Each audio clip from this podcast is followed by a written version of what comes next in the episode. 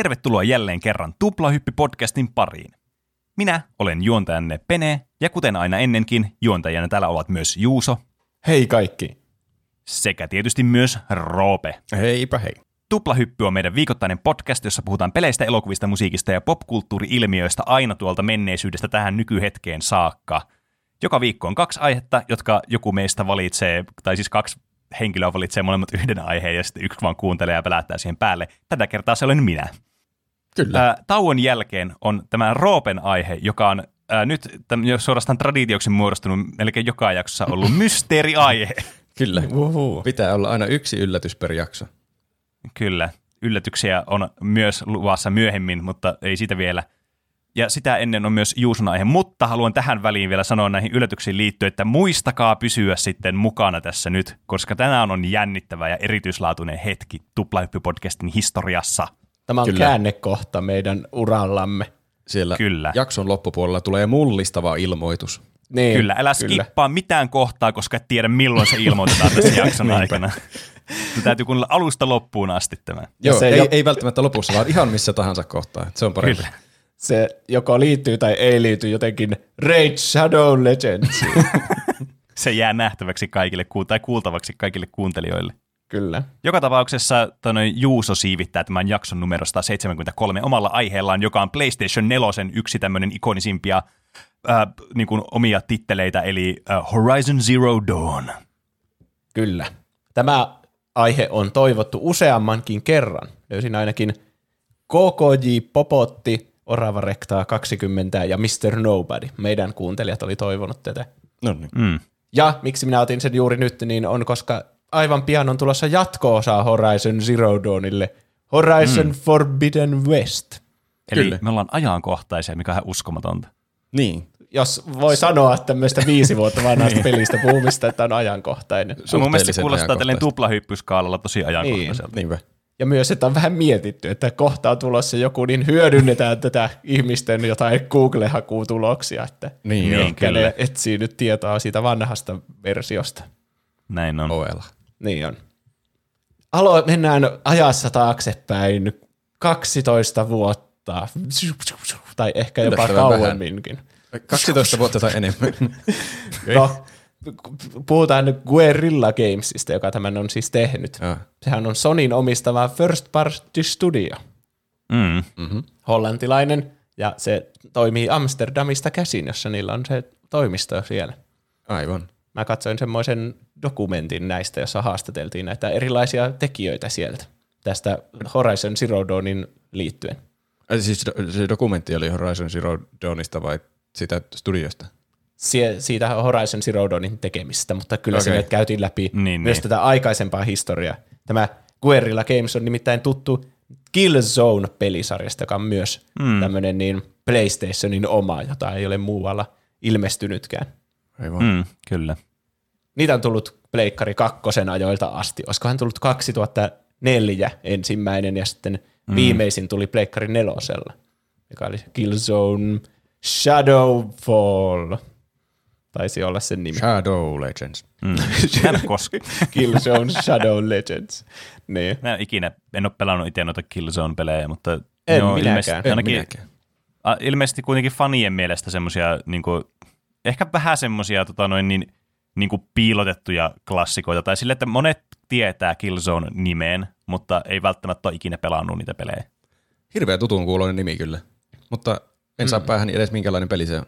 Se on first person shooteri, semmoinen skifi-teemainen ja synkkä. Okei. Okay. Mä olin varmasti liian nuori silloin, kun ne tuli sinne Pleikkari kakkoselle ja sitten kun se tuli Pleikkari Mm. neloselle vaikka, niin se oli vähän semmoinen niinku, vähän semmoinen, tuntuu vaan semmoiselta normaalilta peliltä, semmoiselta, tämmöinen normaali first Niin. person shooteri, mitä on hirveänä. Mm. Ja tästä Mm. tulee joku jo kolmas osa. Ei niin. voi Niin. enää hypätä mukaan. Kolmas tai neljäs Niin. tai viides, niitä on aika montakin itse asiassa, kun laskee kaikkia spin-offeja siihen mukaan. Ah. Niin, kyllä. Ja Skifi FPS oli niin monta muutenkin. Mm. Kyllä se Kyllä. tässä tiimissäkin alkoi Guerrilla Gamesillä tuntua, että me ollaan tehty nyt aika pitkän näitä samoja pelejä. Me ollaan hyviä siinä, mutta nyt kaivataan semmoista vaihtelua tähän meidän repertuaariin. Mm-hmm. Ja sitten ne keräs ideoita kaikilta niiltä sen studion työntekijöiltä, että no, pitchatkaapa jotain hauskoja peli-ideoita. Ja toteutti ne kaikki yhdessä pelissä. niin. Miten olisi nämä robotit? Hei, dinosaurukset! Jousipyssyjä! Ammutaan milloin jousipyssyillä. Täydellistä. Open Ylennys, worldien ylennys, kräftäämistä. Niin. Että craftaamista ja stelttiä ja torneja ja kaikkea. Niin, kyllä. Niin. No, se pääidea oli se, että on tämmöinen punatukkainen nuori nainen, jolla on jousipyssy ja se elää tämmöisessä kauniissa post, post-apokalyptisessa maailmassa taistelemassa tämmöisiä mekaanisia sotakoneita vastaan. Mm. Saako tässä välissä kysyä asian? Saat kysyä ihan missä tahansa välissä. No nyt kysyn sitten tässä välissä. Tuleeko tässä jaksossa spoilereita? Mä sanon selkeästi, että nyt alkaa spoilereita, koska mä Okei. halusin Se ei kerrota vielä tämä, tämä ei ole se ilmoitus. Ei, tämä ei ole se ilmoitus, kun mä haluan Joo. vähän niin kuin mainostaa, että kaikki voisi pelata tätä, jotka ei ole pelannut sitä. Okei, okei. okei. Mm. Se on jotenkin tosi helppo saa ilmaiseksi, koska mullakin on se vaan ilmestynyt niin kuin se Complete Edition jossakin vaiheessa mun pleikkarille. Niin. Mullakin on. Mm. Eikä mulla, Se taisi olla, Niin. niin. oliko se siinä pelipaketissa, mikä oli se Pleikka Vitoinen? Niin. Joo, Pat, mutta mutta mä- hetkinen, jos Roopellakin Mun on. mielestä se oli joskus PS Plus ihmisille myös ilmanen. niin, mutta Mm. mä en ole PlayStation Plus-ihminen ollut pitkään aikaan. Mä en tiedä, mistä muualta mä olisin saanut sen. Tai onko se ollut sitten joku erikoiskampanja, missä se on? Se vo, voisi olla niitä, kun oli niitä Play at Home, niitä koronajuttuja. Mä Voi sain, niin. niin. Uncharted-pelitkin tuli vaan jossakin vaiheessa. Ja joku, joku randomi Jack and Daxter 1 on mun konsolilla. Sille, häh? Mä en ole kyllä varmana ikinä ostanut tätä. Niin. Niin. Mutta kuitenkin se, se, jotenkin sen saa monella eri tavalla varmasti ilmaisella tai maksullisesti. Niin kai. Tuskin niin. se kovin kalliskaan on. Mä jäin tuossa mietittymään, kun se on alusta asti ollut idea, että se on punatukkainen nuori nainen. Mitä väliä sillä hiusten värillä on tässä? Mutta sitten mä alkoin miettiä, että tämä aina jotenkin jousipyssyt ja sitten tommoset niinku heimo nainen niinku, ja punaiset hiukset jotenkin kulkee käsi kädessä, koska Niin tää on onkin aina, muuten. Mikä se on se helvettiä? joku Disneyllä, kun se joku Brave? Niin. Siinäkin on Niin on. punainen tukka sille. ja sitten se Mitä helvettiä? Game of Thronesissa oli se niin John, you know nothing, Jon Snow, se nainen. Niin. Niin sekin on niinku Ai ihan niin. täsmälleen samannäköinen kuin tämä Eiloi tässä. Tämä on joku salaliitto on tuolla taustalla. Niin on. Mua kiinnostaa nyt tämä salaliitto. Miksi näin on? Mistä tämä on lähtöisin tämä juttu? Siinä on varmasti omaksi aiheeksi asia. Niin varmaan muuten on. Niin, sitten ne alkoi sitä tekemään, teki ne sen Shadow Legendsin siinä välissä. Vähän niin kuin ensimmäisenä pela- pelinä Pleikka neloselle sille, että ne tutustuu ensin mieluummin tähän uuteen teknologiaan tällä konsolilla, ja sitten Niin. sen jälkeen keskittyy kunnolla tähän uuteen projektiin. Okei. Okay. Että nyt tehdään tämä avoin maailma, vaikka tähän mennessä me ollaan tehty pelkästään lineaarisia pelejä, ja nyt tehdään avoin maailma. Aikamoinen harppaus. On, on kai se. ja myös ensimmäistä persoonasta kolmanteen persoonaan. Eh, miten Siis se edes tapahtuu? Se hahmohan pitää jotenkin renderöidä siihen ja se kamera siirtää Niin. ihan sinne sivuun ja kaikkea. Tuolla hyppää toisen persoonan yli kokonaan. Niin, sekin totta. vielä. Se on iso harppaus, kun ei käyty edes toista persoonaa Niin. välissä. Mikä Niin. on toisen persoonan peli? ei harmaita Se mua aavistusta. kyllä kiinnostaa. Tämä on joku oikeasti tarvisi jotkut niinku kvanttiaivot, että voisi ymmärtää, miten se toimisi. Hmm. Taas Niin. joku salaliitto taustalla. Toisen persoonan peliä, ne aina tuomitaan jossain vaiheessa häviämään. Tai ne, joku niin kuin, että pysäyttää niiden tuotannon jossain vaiheessa sitä. Ei, niin, tämä Ketjua. totuus ei saa paljastua. Niin. Niin. Mutta joka tapauksessa Horizon Zero Dawn ilmestyi sitten ensimmäinen maaliskuuta 2017, joka oli jollakin tavalla epäonniseen aikaan, koska se oli tosi lähellä Breath of the Wildia, jonka julkaisupäivää mm. mä en nyt muista, mutta mä tarkistan sitä koko ajan ja viivyttelen. Kyllä, yrität Jatka läpätä lausetta vielä hetki. aikaa tässä, Ja vaikutat se, kun minä kaivelen muistoja, niin, niin se oli kolmas maaliskuuta 2017. Eli nämä oli niinku kahden päivän päässä toisistansa. Aivan. Ja mm, Mm, molemmat niin. on niin. avoimen maailman pelejä ja toinen on kuitenkin yksi maailman parhaista peleistä vielä tänäkin päivänä Niin. kaikkien mielestä. Niin. Mm, Ja semmoista mutta toisaalta molemmat on eksklusiivisia pelejä eri konsoleille. Että, Niin totta, Niin. että sillä tavalla ei voi niinku, ei ne kilpailut ehkä samoista asiakkaista, mutta ainakin pelimediassa niitä verrattiin paljon toisiinsa. Niin, hmm. se on aina se pahin, jos joudut tuommoiseen niin kuin, niin kuin risti tulee, että tulee joku aivan älyttömän hyvä peli omassa kategoriassaan.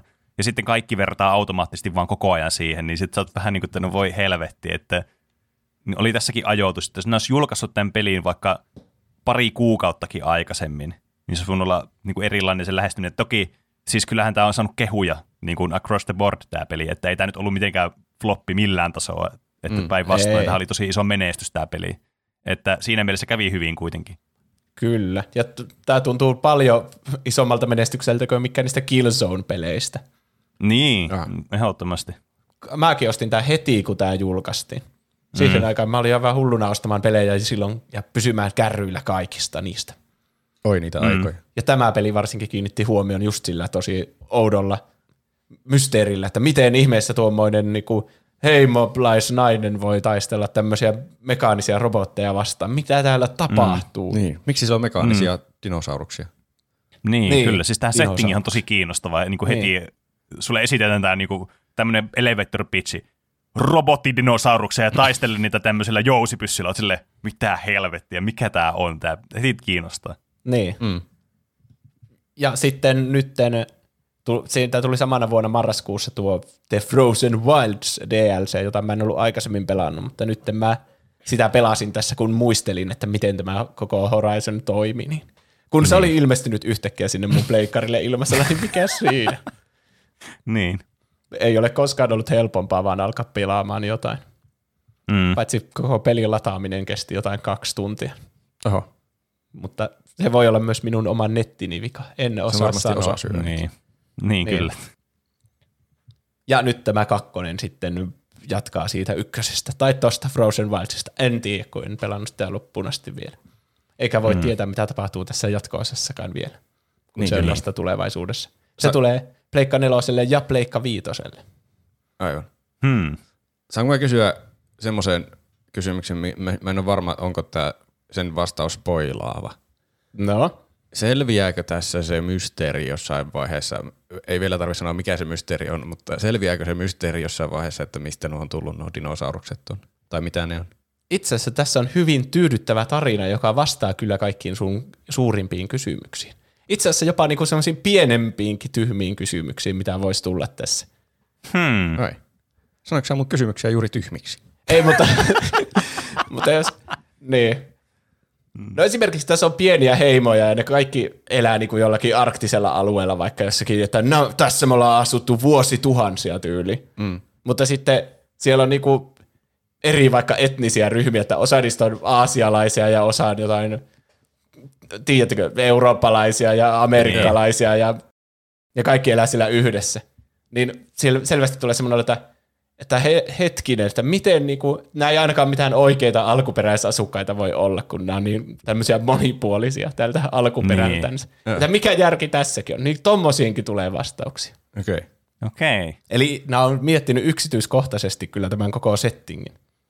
Se ei ole Niin. pelkästään semmoista, että tarvitaan edustusta eri ryhmistä. Niin. vaan Niin, siinä, on aivan. niinku, siinä on looginen selitys, mutta varmasti myös mm. hyvä olla. niin, Niin kyllä, ei varmasti Niin. haittaa ainakaan. Ei, ei siitä niin. ole Niin. haittaakaan. Niin. Tämä on kyllä jännittävää peliä, koska siis tämä niinku, tää tälleen kon, konseptina, ja mitä mä oon kuullut tästä pelistä, niin, niin tämä vaikuttaa tosi niinku, hyvältä ja kiinnostavalta tämä settingi, mutta joku tässä open world su- survival crafting ja tä- tämmöistä niinku, mulle tulee heti tästä semmoinen Ubisoft stinkeri mieleen, ja mä en niinku sen takia ole koskaan pelannut tätä peliä, koska mä jotenkin pääsin sitä ajatuksesta eroon, että tämä jotenkin, tämä tuntuu liian tämmöiseltä open world-peli formaatilta. Joo, tässä niinku kaikki nuo, varmaan sen takia, kun tämä on niiden ensimmäinen tämmöinen avoimen maailman peli, niin sitten ne katsoo just niitä, mitkä sillä, sinä aikana oli suosittuja, niitä Assassin's Creedejä ja Mm. Niin. muita, ja sitten otti ne kaikki tärkeimmät elementit, mitä pitää olla tämmöisessä pelissä. Niin, kyllä. Mm. Ja sitten niin, just tietysti tämmöinen avoimen maailman toimintaseikkailu ja RPG ja craftaus ja torneja ja kaikki Niin, niin, kyllä. mahdolliset, mitä voi kuvitella. Niin, Dialogivalintoja. Jee. Kyllä, s- siis niin kuin, siinä niin kuin open world-peleissä ei ole ongelmaa. Se, se niin kuin, ei ongelma just siinä, vaan siinä, että miten näitä on tehty vuosikymmenten aikana jo tässä vaiheessa.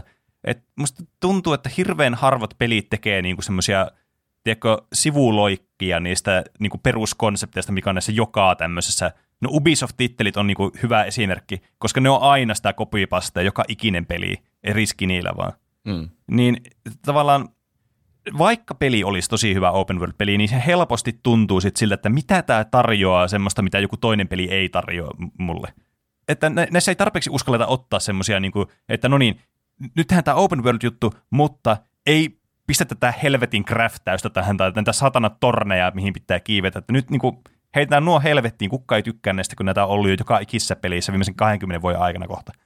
Että Niin. niin. keskitytään johonkin muuhun sitten. Mutta tietenkin aina helpompi tältä heitellä tältä sivusta, vaan että no tehkää vaan paremmin niitä eri tavalla niitä pelejä. Varsinkin ja sitten ei vuotta mitään niin parannusehdotuksia.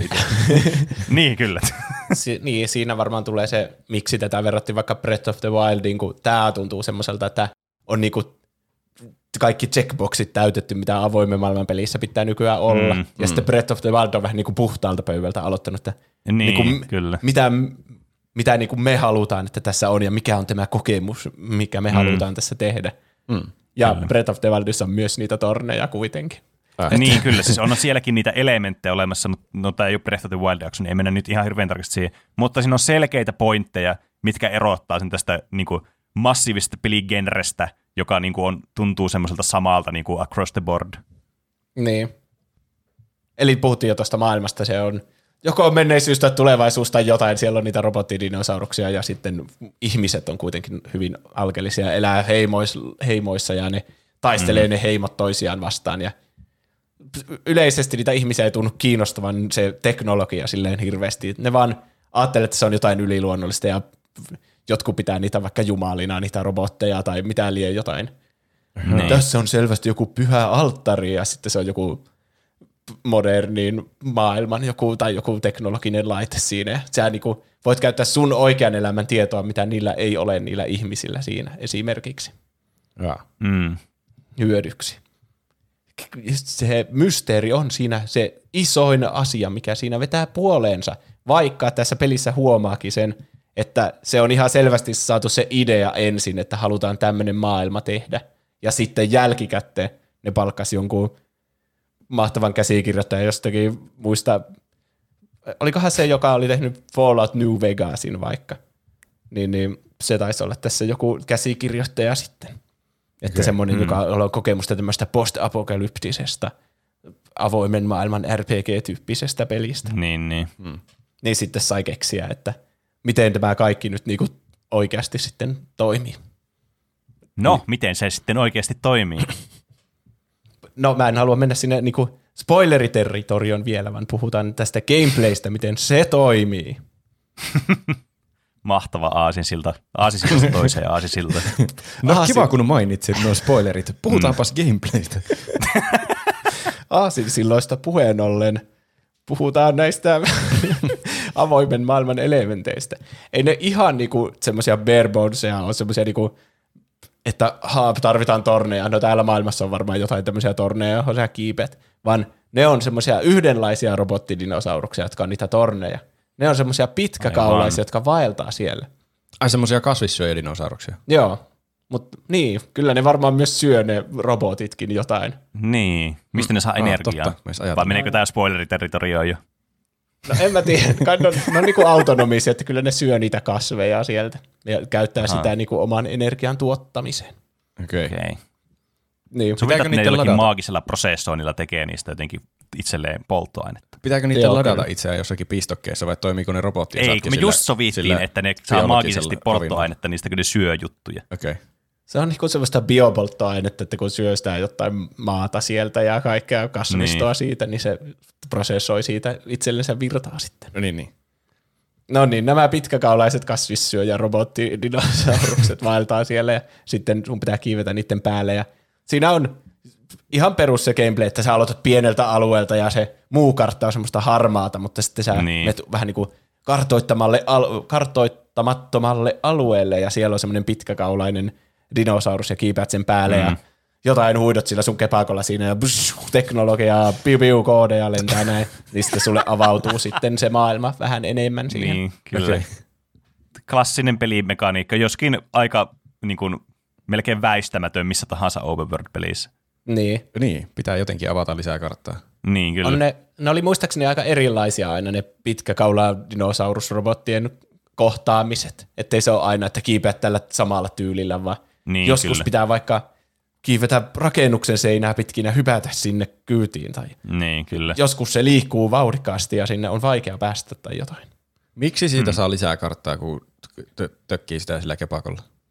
Koska tämähän on tosi hy- hyvä että kommunikoimaan tämän teknologian kanssa tämä Aloy ollut jo pienestä asti. Okei. Sillä on semmoinen erikoinen laite, mitä muilla ei ole kuin Focus, joka kiinnitetään korvaan tai ohimolle tai johonkin tänne päähän. Ja sitten se näkee semmoisella AR-tyylillä ympäristöstä kaikkea niin kuin juttuja, niitä vähän niin kuin vaikka markkereita, että tuolla on, tuolla on keräilyesine, mutta siinä on vähän niin kuin juonellinen selitys sitten. Okei. Okay. Niin, aivan. Ja varmaan samalla lailla jotenkin, kun se pitkä kauladinosaurus näkee ison alueen sieltä, niin, tai jotain signaaleja siitä lähettää tai vastaanottaa tai jotain, niin sitten tämä Se jotenkin sen kautta näkee. Niin. Sitten, aivan. Niin, kyllä. Ja sitten siinä dokumentissa kävi ilmi, että ne halusi just kun aluksi ne oli suunniteltu, että, ei, suunnitellut, että Aloy vaikka ratsastaa hevosella tässä, mutta sitten se tuntuu semmoiselta, että no kuka vaanhan voi ratsastaa hevosella, että mikä tästä Aloysta tekee spesiaali.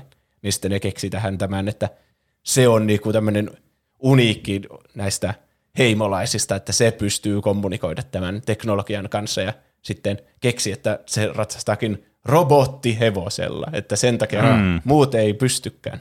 Niin joo. Kuulostaa jotenkin loogiselta heti ensimmäinen vaihtoehto, että jos on robottidinosaurus, niin totta kai se ratsastaa robottihevosella. Tai siis, Niin. miksi, miksi ottaa sitä hevo, normihevosta tähän yhtälöön mukaan? Mm. Yksi jännä kans siitä dokumentista kävi ilmi, että nämä ei ollut aina mitään tämmöisiä eläimiä tai dinosauruksia muistuttavia nämä robotit, vaan enemmän semmoisia Killzone-tyyppisiä semmoisia, että oli jo vaikka joku Aa. autonominen tankki, vaikka oli joku Niin, robotti niin. siellä. Huh. Mutta sehän ei ole yhtään niin hauskaa, että ne halusi tästä No just semmoisen niinku mielenkiintoisen, semmoisen niinku taisi joku luontodokumentti, että mm. katsotaanpas, miten nämä dinosaurukset täällä elää, vaikka ne onkin Niin, niin, joo. robotteja. Niin, kyllä. Siis tää, tuo on kyllä tämän pelin vahvin puoli, tuo just, että miten tuo estetiikka tuossa pelissä, että mitä se, niin kuin, mitä se niin kuin tuo tavallaan pelaajille. Tuo on siis, koska niin kuin robottidinosaurukset tuommoisessa settingissä, ihan vitun siisti konsepti. Niin kuin, sä automaattisesti voitat tämän niin kuin design bingon tässä, kun sä teet, että okei, tehdään tämmöinen peli ja tässä on tämmöisiä robottidinosauruksia, että pää räjähtää, kun on niin vitun siisti tämä konsepti. Että siis tämä on tosi myyvä pointti koko pelille. Ja tämä tekee tästä semmoisen, että mä meinasin, että mä melkein vähän niin kuin kiinnostaisi pelata tätä pel- pelkästään tämän takia. Mm. Tämä on just tämmöinen niinku ison kynnyksen pelattava, kun sen pää- päätarinankin läpäisyyn menee joku 40 tuntia. Ja sitten kun tässä on vaan Niin. hulluna kaikkia sivutehtäviä, jotka on aika semmoisia skipattavia kyllä. Mutta silleen, niinku, että paljon on kontenttia, että pääsee ed- edes koko pelin läpi. Mm. Pitäisi olla joku semmoinen pikapelu-versio kaikista tämmöisistä jättipeleistä, että saisi kokea sen maailman jotenkin semmoisella pikakelauksella. Mä, niin, mä mietin joskus, en tiedä onko puhunut tässä podcastissa tai onko se edes minun alkuperäinen ajatukseni, mutta kun pelissä on vaikka vaikeustason valinta, niin olisi joku semmoinen valinta, että kuinka pitkästi sä haluat pelata sitä. Niin. Kun esimerkiksi tässä, kun sä kiipät sen pitkäkauladinosauruksen päälle, no niin päästiin takaisin mun muistinpanoihin raiteille, Okei. niin, niin sä niinku aktivoit sitä näin sillä sun kepakolla jotenkin otat yhteyden siihen ja avaat niitä markkereita. Ja niitä tulee niin. hirveästi siihen näkyville, että kaikkia pikku tehtävää sinne mm, keräilyesineitä niin. sun muita. Niin, niin voisi jollakin sliderilla valita, että kuinka paljon, kuinka pitkästi sä haluat pelata tätä ja sen mukaan se mukautuu sitten, että Niin, niin, näyttääkö kyllä. se, Niin. niin. onko ne kaikki siellä pelimaailmassa vai onko osa vaan Niin. niin. niin kuin, että nämä, nämä ei ole niin tärkeitä, että sun ei tarvi mm. näitä nähdä siellä. Niin. Niin, Pelkästään kyllä. valittaisiin ne, jotka edistää sitä päätarinaa jotenkin. Niin. Niin kyllä. Tämä on siis niin kuin open world-pelien suurin ongelma mun mielestä. Just nämä helvetin task-lista-asioista. Te, tässä, niin kuin sä otat sen kartan ja sillä on niin miljoona eri markkeria. Ja ne on niin kuin, niistä tulee semmoisia rutiininomaisia task-listoja, että mitä sun pitää tehdä, vaan semmoisia sivujuttuja. Ja nämä niin tämmöiset pelit monesti hyötyisi ehkä siitä, että suoraan vaan piilottaisi ne ihan oikeasti. Että sä et niin kuin heti näe niitä. Jos sä törmäät niihin, niin cool, sä voit sitten tavallaan tehdä se niin kuin omasta tahdosta ja sitä, että sä oma, niin kuin, tiedätkö, oma aloitteesi, että sä löydät sen paikan itse siellä ja tutustut mm. siihen ympäristöön itse siellä. Etkä vaan, niin. Että kun monesti näissä peleissä kanssa menee sille, että sulla on map markerissa, näissä on joku tavallaan, että sä voit laittaa semmoisen waypointin sinne. Sä otat sen map markerin, waypointti, lähet vaan sinne suoraan sitä linnun tietä vaan sinne, et välitä mistään muusta sun ympäristöstä, sitten pääset sinne, sä teet sen jutun, ja sitten seuraava task kohta. Niin täällä, jos niitä ei olisi näitä markkereita täällä, niin sä vaan vahingossa joutuisit niihin, ja sitten ovat, ah, okei, mä voin tehdä nyt tämän. Ja sitten tavallaan sulla ei tule semmoista niin kuin fiilistä, että mun täytyy tehdä nämä 30 asiaa ennen kuin mä voin jatkaa mun päätehtävää eteenpäin. Niin ja. Niin, tulisi tutkittua myös maailmaa sillä oma-aloitteisesti. Niin, kyllä. Oo, Jep. jänniä Et- dinosauruksia ja maisemia ja sitten ajautuu vaan johonkin tehtävään vahingossa. Niin, kyllä. Että esimerkiksi tämmöinen voisi olla niinku tuo Juuson niinku asetus, että tavallaan semmoinen lyhyempi pelityyli, että no piilotettaisiin vaan pois noita. Niin siis vaikka siinä voi tulla semmoinen olo, että no, mut jot completionistit, että miten mä nyt löydän nämä jutut, niin he, niinku, tavallaan, e- jos olisi joku tuommoinen asetus, tuommoinen niinku just vaikeusastetyylinen, niin eihän se sitten niitä haittaisi, kun ne voi pistää sitten, että ne näkyy ne kaikki tasklistat niille siellä suoraan. Mutta sitten se voisi olla semmoinen immersiivisempi kokemus myös tähän peliin itsessään, se, että vähän niin kuin roolipelimäiset, että nämä roolipeleissä, vaikka jossakin tabletop-roolipeleissä tai jossakin vanhemmissa roolipeleissä, niin tee kaikkea, mitä siinä pelissä on. Niin. Mm. Vaan sä teet ne asiat, mitä sä niin kuin tekisit itsenäisesti. Niin kyllä. Tuo on kyllä ainakin mun pelaamista monesti vaivannut, että yhtä peliä sitten pitää pelata ihan hullun kauan, kun tuntuu, että kaikki on sisältö on koluttava Niin, läpi. niin kyllä. Pitää kokea kaikki, mikä on mahdollista kokea. Niin. Ja Mutta kyllä, se on täydellinen kokemus. niin, sillä tavalla mä tämänkin silloin alun perin pelasin. Nykyään mä oon ehkä vähän yrittänyt ottaa rennommin, että ei mm. ole pakko aivan kaikkea mahdollista niin kuin Niin, tehdä kyllä. ja kerätä, jos se tuntuu silleen puuduttavalta. Mm. Niin kyllä, mutta nämä pelit pistää se aina pelaajan vastuulle, koska ne antaa sulle niin paljon informaatiota. Niin. Mm. Et, että niin kuin mun mielestä olisi, no eräs peli tulee mieleen, missä ei ole vain kaikki sulle esillä suoraan, Breath of the Wild muun muassa. Niin tavallaan se ei vie sitä pelikokemusta pois, se, että sä et näe niitä kaikkia juttuja, käy tuolla kysymyskin tuolla. Okei, siinä on ärsyttäviä puoliakin, jos haluat kerätä kaikki. Mutta niin kuin pelikokemus, ainakin mitä mulla on niin kuin ollut tämmöisissä peleissä, missä ei näytetä noita, niin on ollut huomattavasti mielekkäämpi sitten. Se tuntuu, että sä itse pelaat tätä peliä ja teet ne sun valinnat itse siinä ja meet siellä. Niin. Eikä se ole semmoinen checklist, että nämä pitää mm. sun tehdä. Niin kyllä. Ja se on muutenkin sudenkuoppa monille pelistudioille, jotka tekee ensimmäisen open world-peliin, just tehdä näitä copypaste checklisteja vaan joka paikka, että se tuntuu se open world siltä, että siellä on tavaraa. Niin. Mm. Mä, niin en tiedä, että mitä, ne on, niinku, mitä pelintekijät aattelee tuolla. Koska se tunne, mä en tiedä, onko kenestäkään mahtava tunne, kun sä poimit sieltä maasta jonkun ja siinä lukee joku yksi kautta sataa piirilevyä kerää. Niin, niin en mä tiedä, onko kukaan sille mahtavaa. Oi, Mun vielä pitää- 99 jäljellä. Niin. Tuskin Niin. maltan odottaa. Mä veikkaan, että pelintekijöillä on, ne varmaan on samaa mieltä meidän kanssa, että nämä olisi paljon mielekkäämpiä nämä kokemukset, mutta sitten vaikka joskin joku tulee tämmöinen niin kuin ns. oikean elämän este tulee, deadline pukkaa, pitää vaan äkkiä saattaa sisältöä tonne maailmaan, että ei voi kaikkea vaan käsiin tehdä tonne. Niin sitten kopipastetaan niitä samoja juttuja vaan sinne ympäri ämpäri, että saadaan tämä peli joskus valmiiksi. Tai sitten, että jostakin joku satana marketing data sanoo, että no niin, nyt täytyy laittaa nämä 15 asiaa täytyy olla tässä pelissä, että tämä varmasti menestyy, niin kuin, ettei tule semmoista riskinottoviilistä tähän. Mm. Niin. Mutta mä en kyllä sitten tiedä, että miten vaikka esimerkiksi joku checklist kerää sata piirilevyä, niin kuuluu tähän kategoriaan, mutta niin. Ja myös aika monet pelaajat pitää sitä, että peli on pitkä, niin sitten se on niinku arvokas vähän niin kuin, että kannatti Niin, käyttää kyllä. tähän Niin. 60 euroa tähän peliin, koska se pelaamiseen menee 100 tuntia. Mutta sitten jos Niin. 40 tuntia niistä sadasta tunnista, että sä keräät niitä pelkkiä levyjä vaikka, jotka on piilotettu sinne ympärille, ympäri Niin. ämpärin. Niin en tiedä, Niin, onko se kyllä. niinku, sun pitää arvostaa myös sun omaa aikaa, eikä pelkästään sitä, niinku, Niin, kyllä. että käytin tähän rahaa, jes, sain näin monta pelituntia tästä irti. Siksi, mm. siksi mä tykkäsin sitä Ratchet Clank-pelistä, vaikka se maksoi sen 70 euroa. Ja se oli lyhyt peli. Mutta toisaalta mä ainakin sain pelattua sen pelin läpi ja mulla ei tullut missään vaiheessa semmoista olo, että nyt tämä meni tämmöiseksi grindaamiseksi ja mä en oikein tykkää tästä kohdasta tässä pelissä. Niin on. Siinä se kyllä osaa arvostaa sitä pelaajan aikaa tosi hyvin. Niin että, kyllä. Ja sitten se pelikokemus on semmoinen fokusoidumpikin monesti. Mutta niin. I digress. Kai sillä on oltava joku pointti niillä task-listoillakin. Ehkä ne on tehnyt jonkun tutkimuksen, että useimmat ihmiset tykkäävät tämmöisistä listoista ja sitten kun joku asia on tehty, niin siihen tulee mm. se check ja sitten saa semmoisen ihanan dopani, dopamiinipyörön, että oh Niin. yeah, nyt tuli taas täski tehtyä. Tässä on ihan helvetisti kaikkea keräiltävää. Sä keräilet varusteita ja aseita ja upgradeja ja maassa on koko ajan jotain kasveja, tai sun pitää kerätä, sun pitää harvestaa niiltä, mm. niiltä dinosauruksiltakin erilaisia materiaaleja. Täällä on myös eläimiä täällä luonnossa, sun pitää tappaa jotain randomi oravia ja pupuja ja villisikoja ja kaikkea niin kuin hirveästi niin kuin kaikkea erilaista Niin. keräiltävää. Onko ne oravat ja puputkin robotteja? Ö, on siellä niinku normaali eläimiäkin, semmoisia pikkusia. Okei. Okay. Mm. Ne, mitä, ne ei ole kyllä muistaakseni ikinä aggressiivisia, että ne on vaan semmoista riistaa, jota sä siellä tapaa. Ai. Okay. Niin kyllä. Taistelut on näitä ihmisiä ja näitä robottidinosauruksia vastaan. Hmm. Olisipa hullua taistella oraavia vastaan. se, se kuulostaa jotenkin tosi turhauttavalta, kun ne on niin pieniä ja vikkeliä, eihän niihin voi osua. Niin, ja sulla on ainoa, se on jousipyssy. niin. Tuurilla osut ehkä yhteen niistä.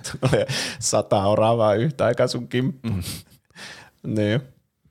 Tämä maailmahan tässä on aivan upean näköinen, jos olette nähnyt tästä pelikuvaa. Mm-hmm. On kyllä. Sehän on tehty ihan PlayStation 4 Prota ajatellen, ja mä pelasin sen silloin alkuperäisellä pleikkarilla, mutta nyt mä pelasin nyt sitä, että olla pleikkari viitosella, ja siinä on 60 fps ja kaikki mahdolliset. Niin. My god.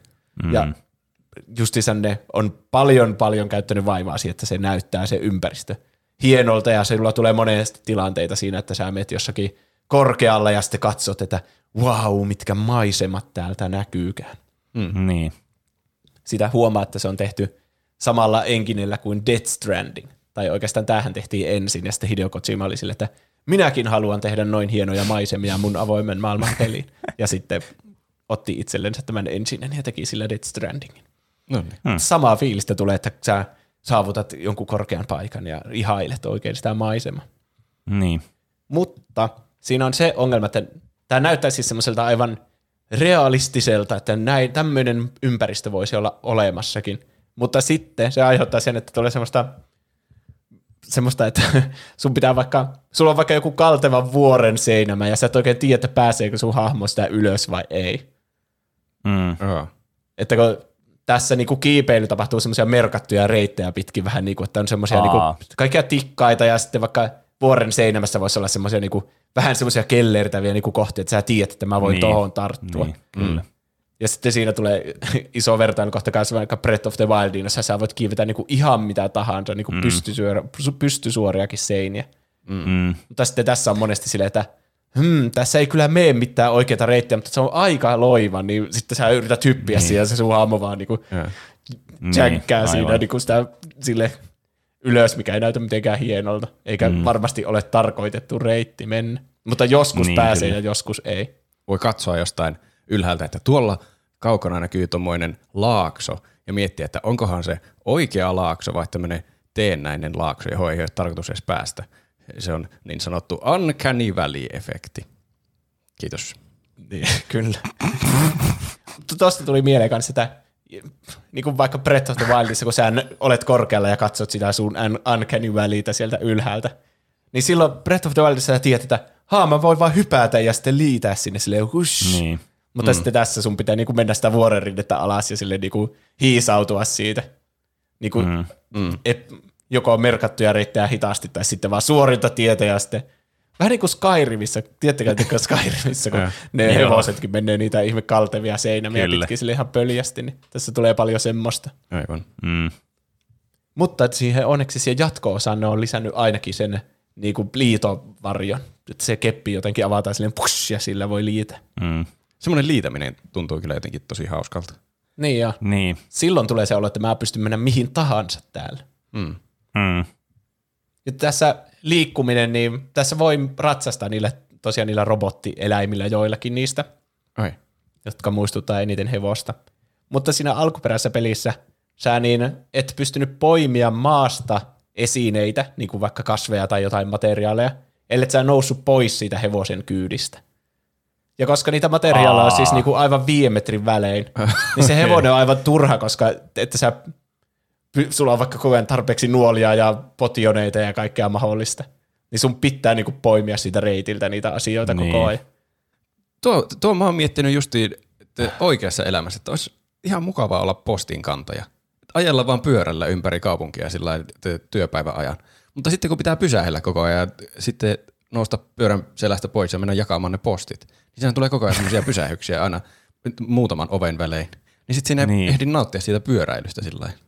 Niin, siis ihan niin kuin se postin jakaminen olisi niin kuin se ärsyttävä osuus sitä postin jakamista. Niin. Niin.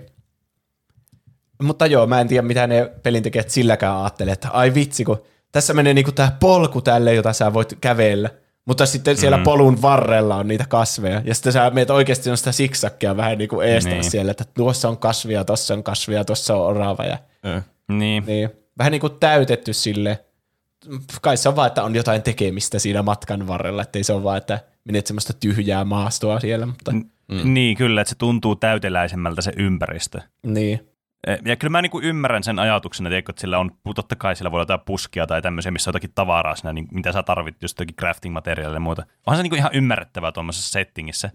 Mutta äh, näissä niinku, sä vähän niinku monesti joudut valitsemaan sen gameplayn tai sitten tavallaan sen NS, sen niinku, semmoisen immersoitumisen tai tiettikö sen open world fiiliksen, semmoisen Red Dead Redemption-mäisyyden, että sä katsot jotakin helvetin, niin, niin otat jonkun jutun jostakin kaapista ja sulla menee siihen joku 30 sekuntia.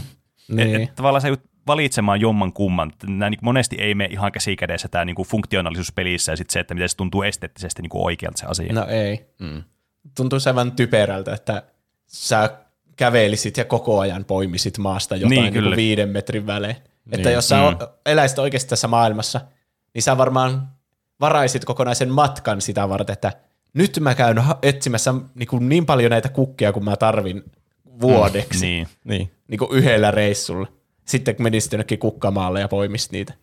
niin. Niin. Etkä niin kuin kasuaalisti, että sulla on joku kriittinen tehtävä tuolla eessä päin oottamassa ja siviilit ovat vaarassa, kun robotit aikoo syödä.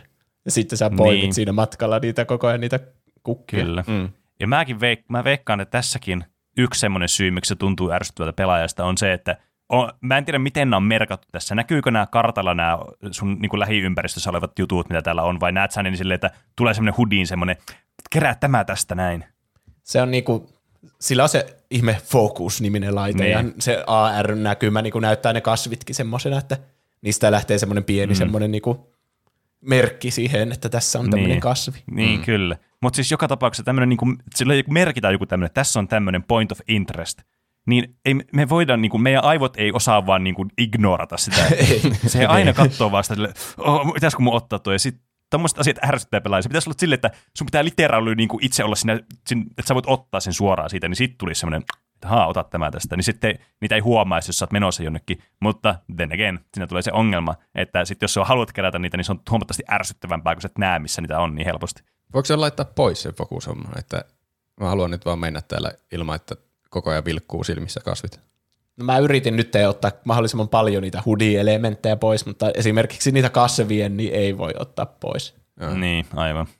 Sen sai pois, että kun, niin kun sulla on koko, jos sä teet vaikka tehtävää, niin sulla on koko ajan niin kuin myös viiden metrin päässä semmoinen markkeri, että kävele tuohon, kävele nyt tuohon ja tuohon ja kävele sitten tuohon. Mm. Joo. Ja sitten sen sai otettua pois, että sulla on niin kuin yksi markkeri siellä helvetin kaukana, että tuolla on sun seuraava määränpä. Niin. Ja sit se on mun mielestä paljon immersoivampaa, että vähän niin, Niin niin kuin, on. Mm, kyllä. varsinkin tämmöisessä avoimen maailman pelissä, että me itse sinne mitä reittejä haluat. Niin. Niin. Vaikka tässä kyllä usein ne reitit on, niinku, että sun vähän niin kuin pakko mennä niitä tiettyjä polkuja pitkin kuitenkin. Mm. Ja sitten jos on vaikka joku, te, y, niin kuin siinä kampanjassa on vaikka joku tarinallinen tehtävä vähän niin kuin jossakin avoimen maailman laita paikassa. Mm. Joku semmoinen tutkit tätä laitosta vaikka, niin ne on kyllä oikeasti tosi lineaarisia sitten. Että vain mm. yhtä reittiä sä pystyt sen kiertämään silleen järkevästi. Niin. Ja sitten herää kysymys, että niin kuin, kuinka paljon tämä tuottaa avoin maailma tässä tilanteessa tähän pelikokemukseen. Niin, Mut, se on vaan Nämä on täm... mm. se on vähän niin kuin avoin maailma on tässä vaan sitä varten, että sä siirryt eri tehtävien välillä. Niin. Niin. se on mun mielestä tämmöisessä niin kuin avoimen maailman peleissä iso punainen valo. Että mä en väitä, että tämä peli olisi semmoinen, varsinkin kun mä en ole pelannut tämän, mutta monissa peleissä, joissa on avoin, avoin maailma, ja se käytännössä toimii vaan semmoisena, että se on se paikka, mistä sä vaan meet sinne seuraavalle waypointille tai checkpointille, niin se on usein ihan helvetin tylsää, ja se mun mielestä immersoi vähemmän kuin se, että se olisi lineaarinen se peli Mm. jossakin määrin, mutta niin, nämä on näitä tämmöisiä, niin kuin, että näistäkin voi aina jossitella. Että onhan, niin kuin, onhan jossakin Witcherissäkin, on siinäkin semmoisia paikkoja, mihin ei vaan pääse muuta kuin seuraamalla niitä waypointteja, koska ne on jossakin kalliossa, ja sit, kun sä et voi liikkua kunnolla siinä kallion niin kuin, yli. Tai siis, Teettekö, Breath of the Wild on pilannut kaikki tämmöiset open world-pelit, kun siinä se liikkuminen on niin mukavaa ja semmoista, niin kuin, että sä voit oikeasti mennä mihin vaan. Niin. Ja siinä ei ole mitään polkuja, että, jotka ei. Ei. on merkitty, että meet tästä, vaan sä voit itse päättää sen reitin Niin, kyllä. oikeasti. Ja Death Stranding myös, joka on tehty mm. tällä samalla enginellä. Niin siinäkin sä voit niitä itse laittaa niitä tikkaita ja köysiä mihin haluat ja vähän niin kuin sillan voit rakentaa mihin haluat. Niin, Ai, että aivan. Siinä on kyllä hyvä peli kanssa. Horizon Zero Dawn aihe on salaisesti Breath of the Wild aihe. niin, varmaan on. niin, craftaaminen on just sitä, sä jossakin kaupungeissa tyyliin rakennat itselle niitä varusteita, tai olikohan se jotenkin, että sun pitää kerätä kolme palasta ympäri maailmaa, ja sitä sä sitten rakennat itsellesi uuden asun sille eiloille, Okay. jolla on jotain funktionaalista hyötyä. Tämä kestää paremmin kylmiä iskuja, tämä ei kestää enemmän kuumia iskuja.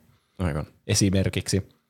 Hei, sä sanoit, että voi ratsastaa niitä elukoilla. Ja Onko sillä joku semmoinen oma ratsu, jonka voi kutsua ja ratsastaa, vai ottaako se Ai aina niin, onko tässä maaginen randomin- hevonen? Jonkun random eläimen sieltä ja ratsastaa sillä?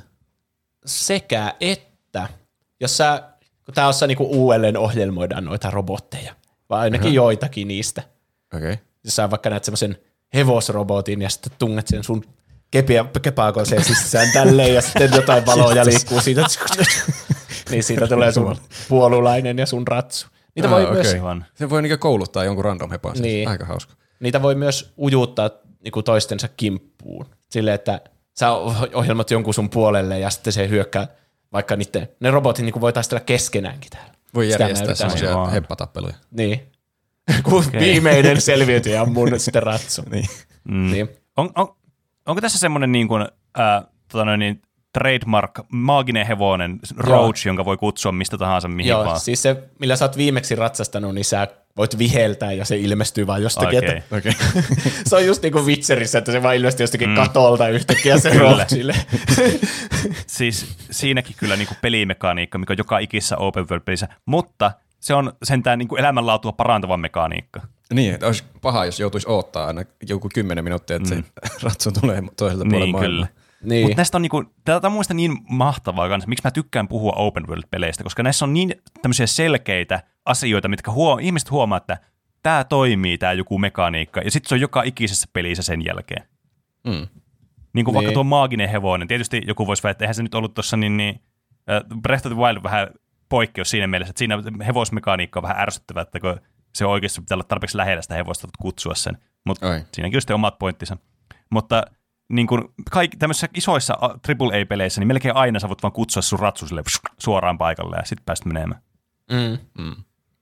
Mutta sitten tämä taistelu näistä, näitä robotteja vastaan, niitä on hyvin isoja ja vaarallisiakin. Osa niistä jopa lentää. Ja ne on, joku muistuttaa vaikka T-reksiä. Ja sillä on myös tykit samaan aikaan. Joku on enemmän semmoinen Aika siisti. liekin heitin dinosaurus. Kuten muistatte tuolta Ai vitsit. fossiiliajoilta, mitä Niin, ne kyllä. onkaan. Mä haluan sen- Jurakaudelta. Mä haluan semmoisen, semmoisen Shadow of the Colossus-peli, missä on vain tämä Horizon Zero Dawnin nämä kaikki viholliset, vai niitä voi vaan mennä mätkimään. Ei siinä ole mitään muuta sisältöä siinä pelissä. Niin. Onko tässä se suurin sisältö joku muu vai ne, vai ne isot robotit, dinosaurukset? Suurin sisältö. Niin. Siis varmaan tämä pelin päämyyntivaltti on juuri näiden isojen robottien vastaan taistelu. Mutta onko siellä niinkö, tapahtuuko sitä usein vai onko siinä paljon sitä semmoista kasvien keräilyä ja sitten välillä taistellaan isoa robottia vastaan? Se, no se pääpointti on taistella robotteja vastaan, että kaikki mitä sä keräilet, niin jollakin tavalla hyödyttää sitä, että kuinka Niin. niin. hyvin sä taistelet. Niin. Aivan. Tietenkin stelttiäkin on tässä mukana, vaikka jotain, mm. kyllä tässä välillä taistellaan niitä ihmisiä, vaikka jotain kilpailevaa heimoa vastaan, mutta ei mm. tämä peli ole selvästikään mitenkään suunniteltu sitä varten. Ja. Niin. Että tämä arsenaali on juuri tämmöisiä erilaisia niitä jousipyssyn nuolia, tämä aiheuttaa sähköiskun sille, tai tämä, tällä voi jonkun bensatankin räjäyttää siltä, tai mm. tämä on nyt tämmöinen köysi, jolla sä tartut siihen dinosaurukseen ja laitat maahan kiinni sen, että se ei voi liikkua mm. ja Niin kyllä. tälle. Nämä on niinku tämmöisiä aivan aggressiivisia petoja, jotka yrittää tappaa sut koko ajan, ja se on aika kuumottavaa kans On kai. paljon merkitystä on sillä, että sä myös väistelet ja teet semmoisia taktisia liukuja siinä, semmoisia suoraan sen alta, kun se mm. hyökkää raivoisesti sun kimppuun. Ja sitten sinä saa kaikkia hidastuksia, kun sun pitää, vaikka sä väistät ja sun pitää hidastuksella jousipyssyllä ampua jotain tiettyä semmoista heikkoa kohtaa, mikä on siinä. Joo, mulla tuli heti mieleen joku semmoinen kohtaus, että pitää liukua sen alta ja samalla hidastettuna ampua sitä Niin. johonkin mahaan. Juuri tuommoista siinä on paljon. Joo. Kuulostaa kyllä siistiltä. Ja näillä kaikilla dinosauruksilla on omat semmoiset heikon, heikot kohtansa, että on vaikka jotain panssareita, jonka sä tipuutat siitä ja sitten pääset mm. tekemään kunnolla damakea, tai mm. sitten semmoisia vihreitä semmoisia säiliöitä, jotka räjähtää tyydyttävästi ja iso Niin. niin. osa henkoista lähtee siinä ja vaikka joku vitsin konekivääri ja sitten sä saat sen tipuutettua ja sitten se on vähän heikompi sitten sua vastaan. Mm. Ja kaikkia niitä pitää eri tyyleillä sitten saada irti siltä ja hyödyntää jotain elementtejä siinä. Mm. Tuo säiliö on vaikka tulen arka, niin sitten tietenkin tulta siihen mahdollisimman kovaa. Niin kyllä. Ja se ympäristökin tuhoutuu siinä ja niiltä dinosauruksilta lentää osia. Se on aivan niinku, se on kyllä tämän pelin se suola. Se juuri mahdollisimman isoja dinosauruksia vastaan taisteleminen. Mm. Niin se vaikuttaa. Hyvin raju. Niin. Ja äänimaailma on myös tässä oikein hyvä. Ne kaikki kuulostaa semmoisilta erilaisilta ne dinosaurukset ja semmoisilta uhkaavilta. Hmm. Ja sitten niistä sunkin aseista kuuluu semmoisia tyydyttäviä semmoisia räjähyksiä, semmoisia, ainakin yksi mun lempinuolista, mikähän se joku, raatelunuoli, niin se ampuu semmoisen paineaallon osumasta semmoisen semmoisen niinku, Kuulosti kyllä eeppiseltä. semmoinen. Hei, nyt mä voin kuvitella tuon. Niin, niin, ihmisiä vastaan taistellaan lähinnä niissä jossakin heimon semmoisessa bandit-kämpeissä. Mutta sekin tuntuu just semmoiselta, että ne on vaan kattonut jotain listaa, että mitä on tämmöisissä avoimen maailman peleissä. No, pitää varmasti mm. jonnekin soluttautua tonne niin jonkun tu- tukikohtaan ja niitä ihmisiä stealth-killata siellä. Niin. Mutta ei ole tosiaan mitään niinku hirveästi mitään mekaniikkoja juuri sitä varten. Tämä ei ole mikään Metal Gear Solid kuitenkaan, että et mm. pysty vaikka mitään ruumiita ruvetaan liikuttaa siellä. Ja, että jos sä tapaat niin. jonkun, niin se vaan jää siihen ja sitten joku huomaa sen ja huutaa heti, että täällä on ruumis keskellä tietä ja Niin. sitten ne kaikki tulee sun Niin, aivan. Joo. Ja se hiippailu muutenkin on semmoista, että aika semmoista sel- selkeästi niin kuin on joku alue, että tai tietynlainen nurmikko, että sä voit tuohon mennä kyykkyyn ja silloin sua ei näe, mutta sitten jos sä oot sen ulkopuolella, niin, niin sut näkee. Ja Mm. Ei ole semmoista hirveästi, että voit olla jossakin kulman takana ja katsoa sieltä, vaan semmoista niin kuin aika selkeää, että nyt sä oot Niin, piilossa aivan. ja nyt se katsoo muualle, niin nyt sä etenet ja silleen. Niin. Aivan. Ja sitten tosiaan voit stealth-killata myös niitä robotteja ja mennä sinne lähelle ja ohjelmoida niitä ja tälleen. Niin, mm. aivan. Tämä kuulostaa se just semmoiselta, teetkö, open world tämmöiseltä niin kuin tokenistelttaamiselta. Semmoinen, että siinä on pakko olla joku steltti-elementti, kun tuntuisi oudolta, että ei ole. Mutta sitten se on vähän semmoinen ekstra ehkä. Mm. Niin. Tai semmoinen tuosta kuvauksesta tulee ainakin mieleen. Niin, on- aina se on niin selkeä, että tämä on sitä stelttinurmikkoa, vaikka siellä on niinku Niin. erilaisia nurmikoita Mm. ja pitkiä kasvustoja, mutta sitten jos oot semmoisessa pusikossa, joka ei ole sitä virallista stelttinurmikkoa, niin silloin mm. Sut nähdään vaikka. Niin. Se on Aivan. niinku, niin, halutaan stelttimekaniikat tämmöisen pelin, mutta ei olla niinku, ei ole valmiuksia tehdä sitä niinku täysin loppuun asti, vaan se on vähän niin kuin Niin, tommonen puoliväliratkaisu. Mm. Kyllä. Mikä siis on semmoinen, että no, on se ehkä parempi, että se on kuin ei ole, mutta kyllä no, noissa peleissä ne jättää sille niin kuin toimimaan, että tää, niin kuin nämä mekaniikat olisi hiotumpia, mutta ka- jo, kaikkea ei voi tietenkään peliin tehdä, niin jostakin pitää leikata, niin se on ehkä semmoinen hyväksyttävin niin kuin aspekti ehkä tuommoisessa pelissä. Mm. Varmaan se on hyvä tehdä selväksi, että mistä nurmikosta sut nähdään, jos se nyt on jostain nurmikosta kiinni, mi- mistä sut nähdään, että ei Niin. tule semmoisia, että on jonkun kauhean puuston sisällä. Mitä helvettiä, miten se näki mut täällä? se on selkeä, koska se nurmikko, missä sä voit olla kyykyssä piilossa, niin siinä on semmoinen punaiset kukat aina, tai semmoinen punainen niin kuin yläosa siitä. Mm. Ja sitten kun tuo mm. punatukkainen tämä nainen, jossa sä meet siellä, niin se on niin semmoinen selkeä, että aah, totta kai. ne vaan luulee, että sä oot yksi niistä kasveista. Ei siinä on järkeä. Ethän sä sen takia voi olla vihreässä nurmikossa, niin joo. Niin. koska sun hiukset erottuu sieltä. No se selvisi, miksi se piti olla punatukkainen se hahmon sitten tässä. Niin. Ne oli tehnyt ne pensaat jo etukäteen. Ja sitten niin, ne on selvästi tehnyt ekana tämän päätarinan ja käyttänyt siihen kaikista eniten vaivaa, että nämä on ne tehtävät ja nämä on ne niinku tarinan hetket, mitä me halutaan tässä käydä läpi. Ja ne on tosi hyvin, se on niinku Eiloin semmoinen oma kasvutarina, mutta samalla suohan kiinnostaa siinä eniten se, että mistä nämä robotit on tullut tänne tai mikä tämä maailma tässä on. Niin kiinnostaa. Niin. Niin ne on semmoisessa mukavassa synkassa koko ajan. Mm. Tämä Eiloi oli tämmöinen hylkiö, joka vaan löydettiin lapsena ja kukaan ei tiedä, ketkä sen vanhemmat on, ja se vähän niin kuin innostaa sen sitten tutkimaan tätä kaikkea maailmaa ja lähtemään pois sieltä omasta kotikylästä ja Noraa heimon helmoista. Aivan. Ja sitten se risteytyy sitten tähän koko maailman tuota, mysteeriin. Tuommoinen Star Wars. Niin. Kaikki tarinat on itse asiassa Star Wars. Niin että sä lähdet sieltä omasta maailmasta ja yhtäkkiä koko kohtalo, maailman kohtalo riippuukin sinusta. Mm. Ja sitten niissä päätarinan tehtävissä päätyy just johonkin, mitkä ei ole siellä avoimessa maailmassa, mutta onkin vaikka maan alla on joku laitos, jossa on jotain näihin dinosauruksiin tai niiden olemassaoloon liittyviä asioita ja se selviää siellä. Sä vaikka löydät jotain hologrammeja tai ääninauhoja tai semmosia siellä. Niin. Okay. Ja ne on, niin kuin, mulle oli aina paras hetki, kun löytyi semmoinen paikka. Ja sille ihan niin kuin jännitti, että mitähän täältä nyt löytyykään. Mm. Ja ihan hirveästi tässä on sitä lorea ja kaikkea lisää sisältöä. Silloin kun mä pelasin tämän, niin mä luin niin kuin kaikki mahdolliset. Tässä on niin kuin jotain, voit lukea sähköposteja ja kirjeitä ja kunnon Niin. semmoisia päiväkirjan voit lukea sieltä ja Mm. niin kuin tekstiä on paljon. Ja sitten, Niin. mutta, niin, mutta on siellä myös niinku niitä audiologeja, ja ne on aika mukavia mm. kanssa, että kerät semmoisen ja sitten tutkit sitä mm. itse ja kuuntelet sitä Mm. audiota sieltä. Mm. Mm. Yleensä se menee niin päin myös, että ne mihin käytetään eniten vaivaa. Jos on hologrammi, jossa näkyy ihmisiä, niin siinä on niinku se tärkein tieto. Niin ja sitten jos on pelkkä audio, niin silloin se on vähän niin sellaista B-luokan sisältöä. Ja sitten jos on pelkästään tekstiä, niin se on niinku sellaista C-luokan sisältöä. Niin, kyllä. No, tuo, no, tuo on jännä, koska siis ne on varmasti semmoisia asioita, mitkä jakaa monia mielipiteitä, että jotkut voi, esimerkiksi sä nyt pidät näistä asioista, just että on näitä audiologia ja voi lukea näitä tekstejä, mitä täällä on ja tämmöistä ekspositiota näillä tavoilla.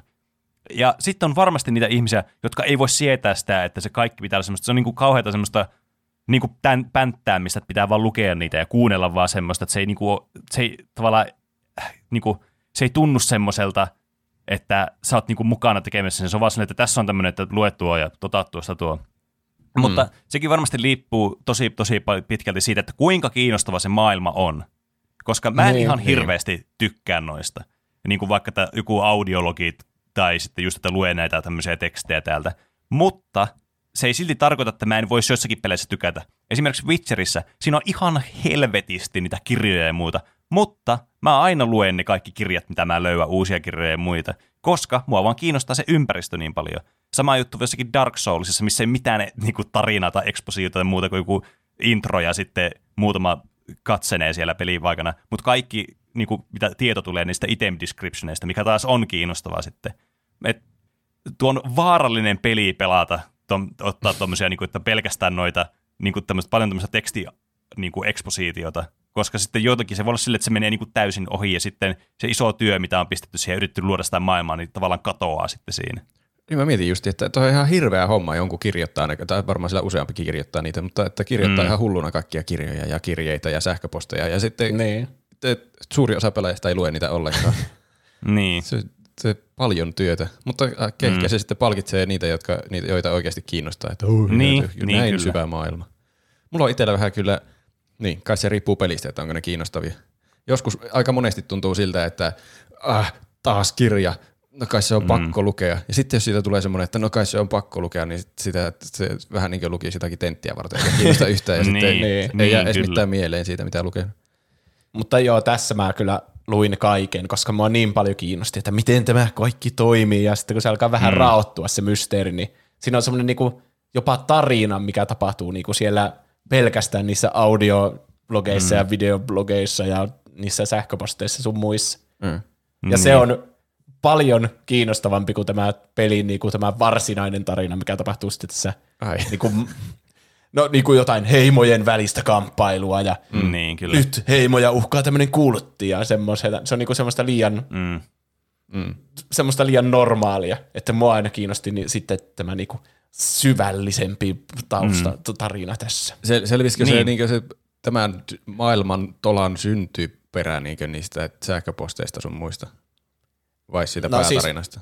Ne, tietenkin ne tukee sitä niinku päätarinan, sitä, niin. niinku sitä selitystä, ne kaikki sähköpostit sun muut, mutta ei sun niinku tarvi lukea kaikkea, että sä ymmärrät sen, että se, kyllä se tuli ihan niissä Niin. katsiineissa, se niinku mysteeri Niin, selvisi aivan. niitä, sitä kautta. Okei. Okay. Mm. Mutta tuossa on niin kuin just tuo, että silloin kun ne tuommoiset extra jutut, niin kuin audiologit ja nuo tekstit, niin kuin tukee sitä maailmaa ja ne niin kuin tavallaan tekee siitä oikean tuntuisen, semmoisen niin kuin, se on niin kuin oikea paikka, missä on oikeita niin kuin henkilöitä, jotka niin kuin interaktaa sen maailman ja toistensa kanssa, niin silloin ne menee nappiin, koska sitten se tuntuu immersoivammalta se paikka, ja sitten niitä on paljon kiinnostavampi lukea, kun se kiinnostaa tietää, millainen tämä on tämä ympäristö. Tästä toki auttaa myös, että tässä on tämä mysteeri tässä, että mikä tämä on tämä niin koko jutun juttu.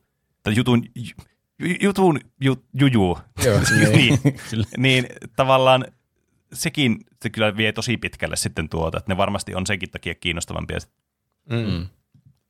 Sitten tässä on myös tietenkin paljon erilaisia sivutehtäviä. Ne on enemmän semmoisia gameplay-painotteisempia, että sun pitää vaikka mennä justiinsa semmoista perus open world sivutehtäviä, mm. että minun pitää kerätä ne viisi kukkaa, että minä voin tehdä rohdon, jolla mä parannan mun kaverin. Ja sitten tämä Eilo mm. tietenkin suostuu kaikki, että no minä autan sinua. Vähän silleen pyöritelle silmiä, että joo taas tämmöinen, mutta lopulta suostuu kuitenkin. Mm. Niin. Sitten sun pitää mennä vaikka jollekin alueelle, jossa on niitä dinosauruksia ja tappaa ne ja sitten kerätä sieltä ne asiat tai hakea esineen ja tuoda se sille ja Mm. kerätä luonnosta jotain. Tai sitten on ihan semmoisia niinku, joku metsästäjän haaste ja sitten sun pitää joku, vaikka joku reitti suorittaa mahdollisimman nopeasti tai Niin. niinku semmoisia.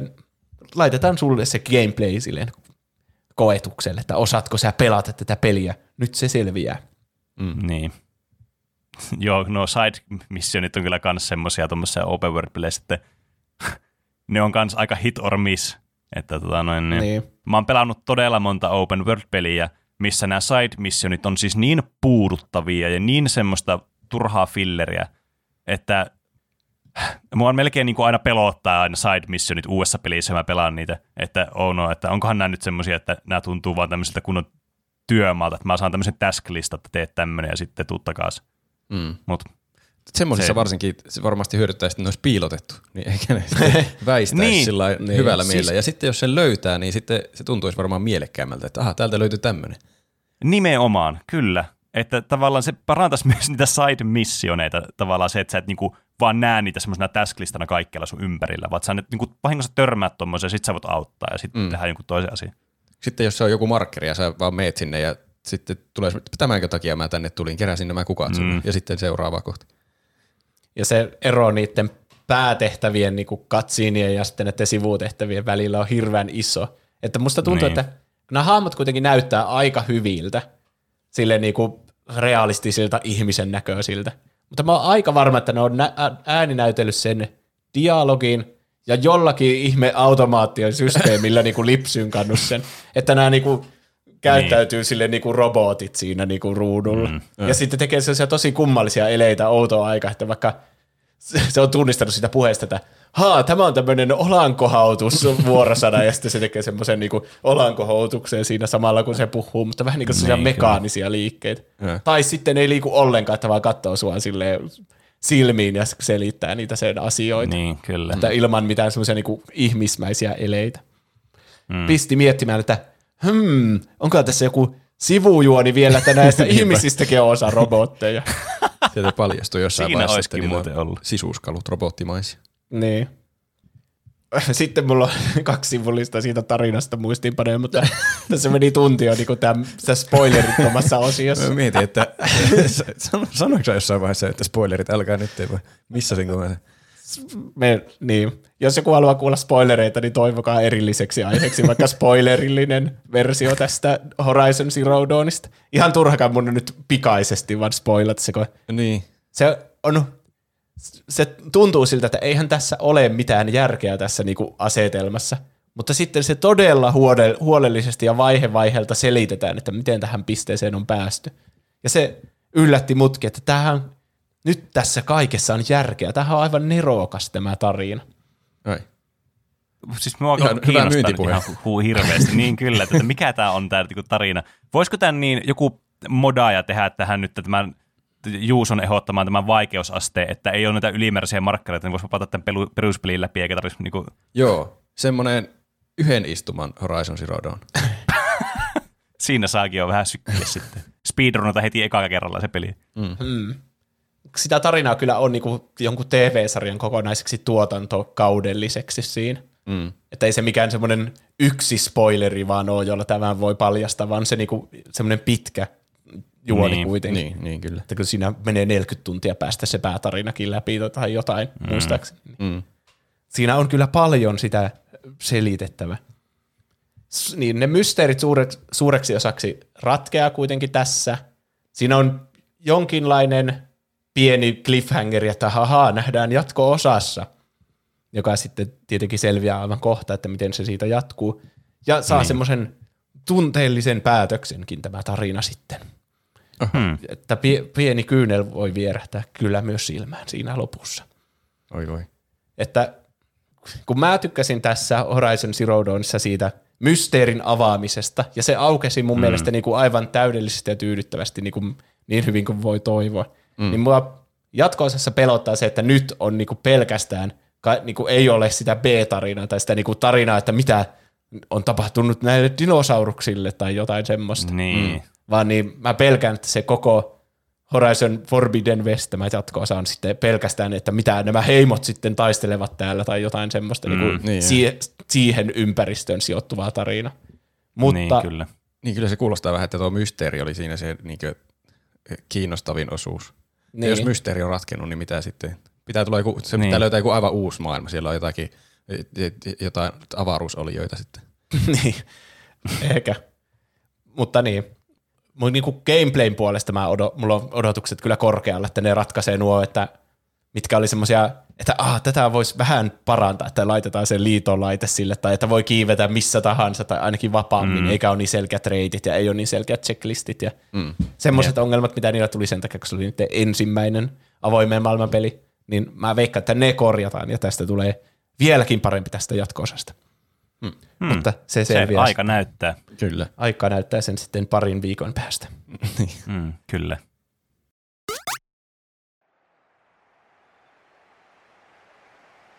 No niin, no niin jätkät. Me ei tultu tänne häviämään. No vastustajat luulee, että niillä on chanssi, mutta ei. Me ollaan sata kertaa taitavampia, sata kertaa vahvempia, sata kertaa nopeampia. Me halutaan tätä sata kertaa enemmän. Uskotaan itsemme. Me ollaan loistavia. Loistavia kuin taivaan tähdet. Taivaan tähdet pilvettömällä taivaalla pimentyvänä syysiltana. Tyhjällä niityllä vain me ja tähdet. Ilman huolia, ilman velvollisuuksia, ilman vaatteita. Alla vaan viltti, joka löydettiin auton takakontista. Se on yöpakkasten jäljiltä vielä kylmä, mutta meidän kehot lämmittää sen kuumaksi kuin kiuas mökki saunassa. Me... Niin, hy- hyvät jätkät.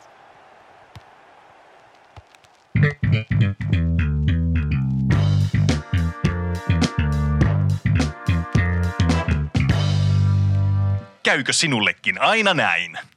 Onko sinulla vaikeuksia pitää keskittyminen oikeassa asiassa? Herpautuuko huomiosi muualle juuri ratkaisevalla hetkellä silloin, kun sitä eniten kaivattaisiin? Me täällä HV-shopissa ajattelemme, että keskittyminen on kuin vanha auto. Se pysyy tukevasti keskellä tietä, jos sitä huoltaa säännöllisesti laadukkain työkaluin. Jos taas jätät autosi huoltamatta tai kaverihinnan toivossa annat sen korjattavaksi ystävällesi, jää se varmasti kriittisellä hetkellä jumiin tien reunaan, Tero. Näin myöhästyt lapsi joulujuhlasta ja vaimosi ottaa sinusta eroon.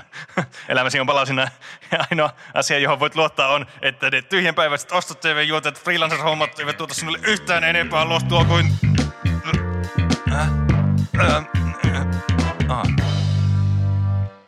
Hei, tässä tuplahypyn lempijuontajasi Juuso. Karkaako mainoksistasi ajatus? Etkö keksi, mitä mainoksesi voisi mainostaa, joten hylkäät koko konstruoidun tarpeen keksitylle tuotteelle? Menevätkö mainoksesi niin metatasolle, että Mark Zuckerberg kalpenee, jos se ylipäänsä on mahdollista? Minä väitän, että ei ole. Mark Zuckerberg on niin erikoisen oloinen ihminen, että olen varma, ettei hän ole ihminen laisinkaan. Todennäköisimmän teorian mukaan Zilzegorg on viimein saamassa suomuiset kätensä vallan kahvaan.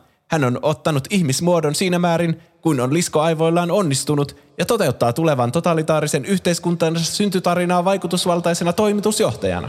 Me emme voi antaa asian vain... Öö, niin, joo. Meillä oli tämmöinen podcastin nauhoitus tässä vissiin kesken vielä.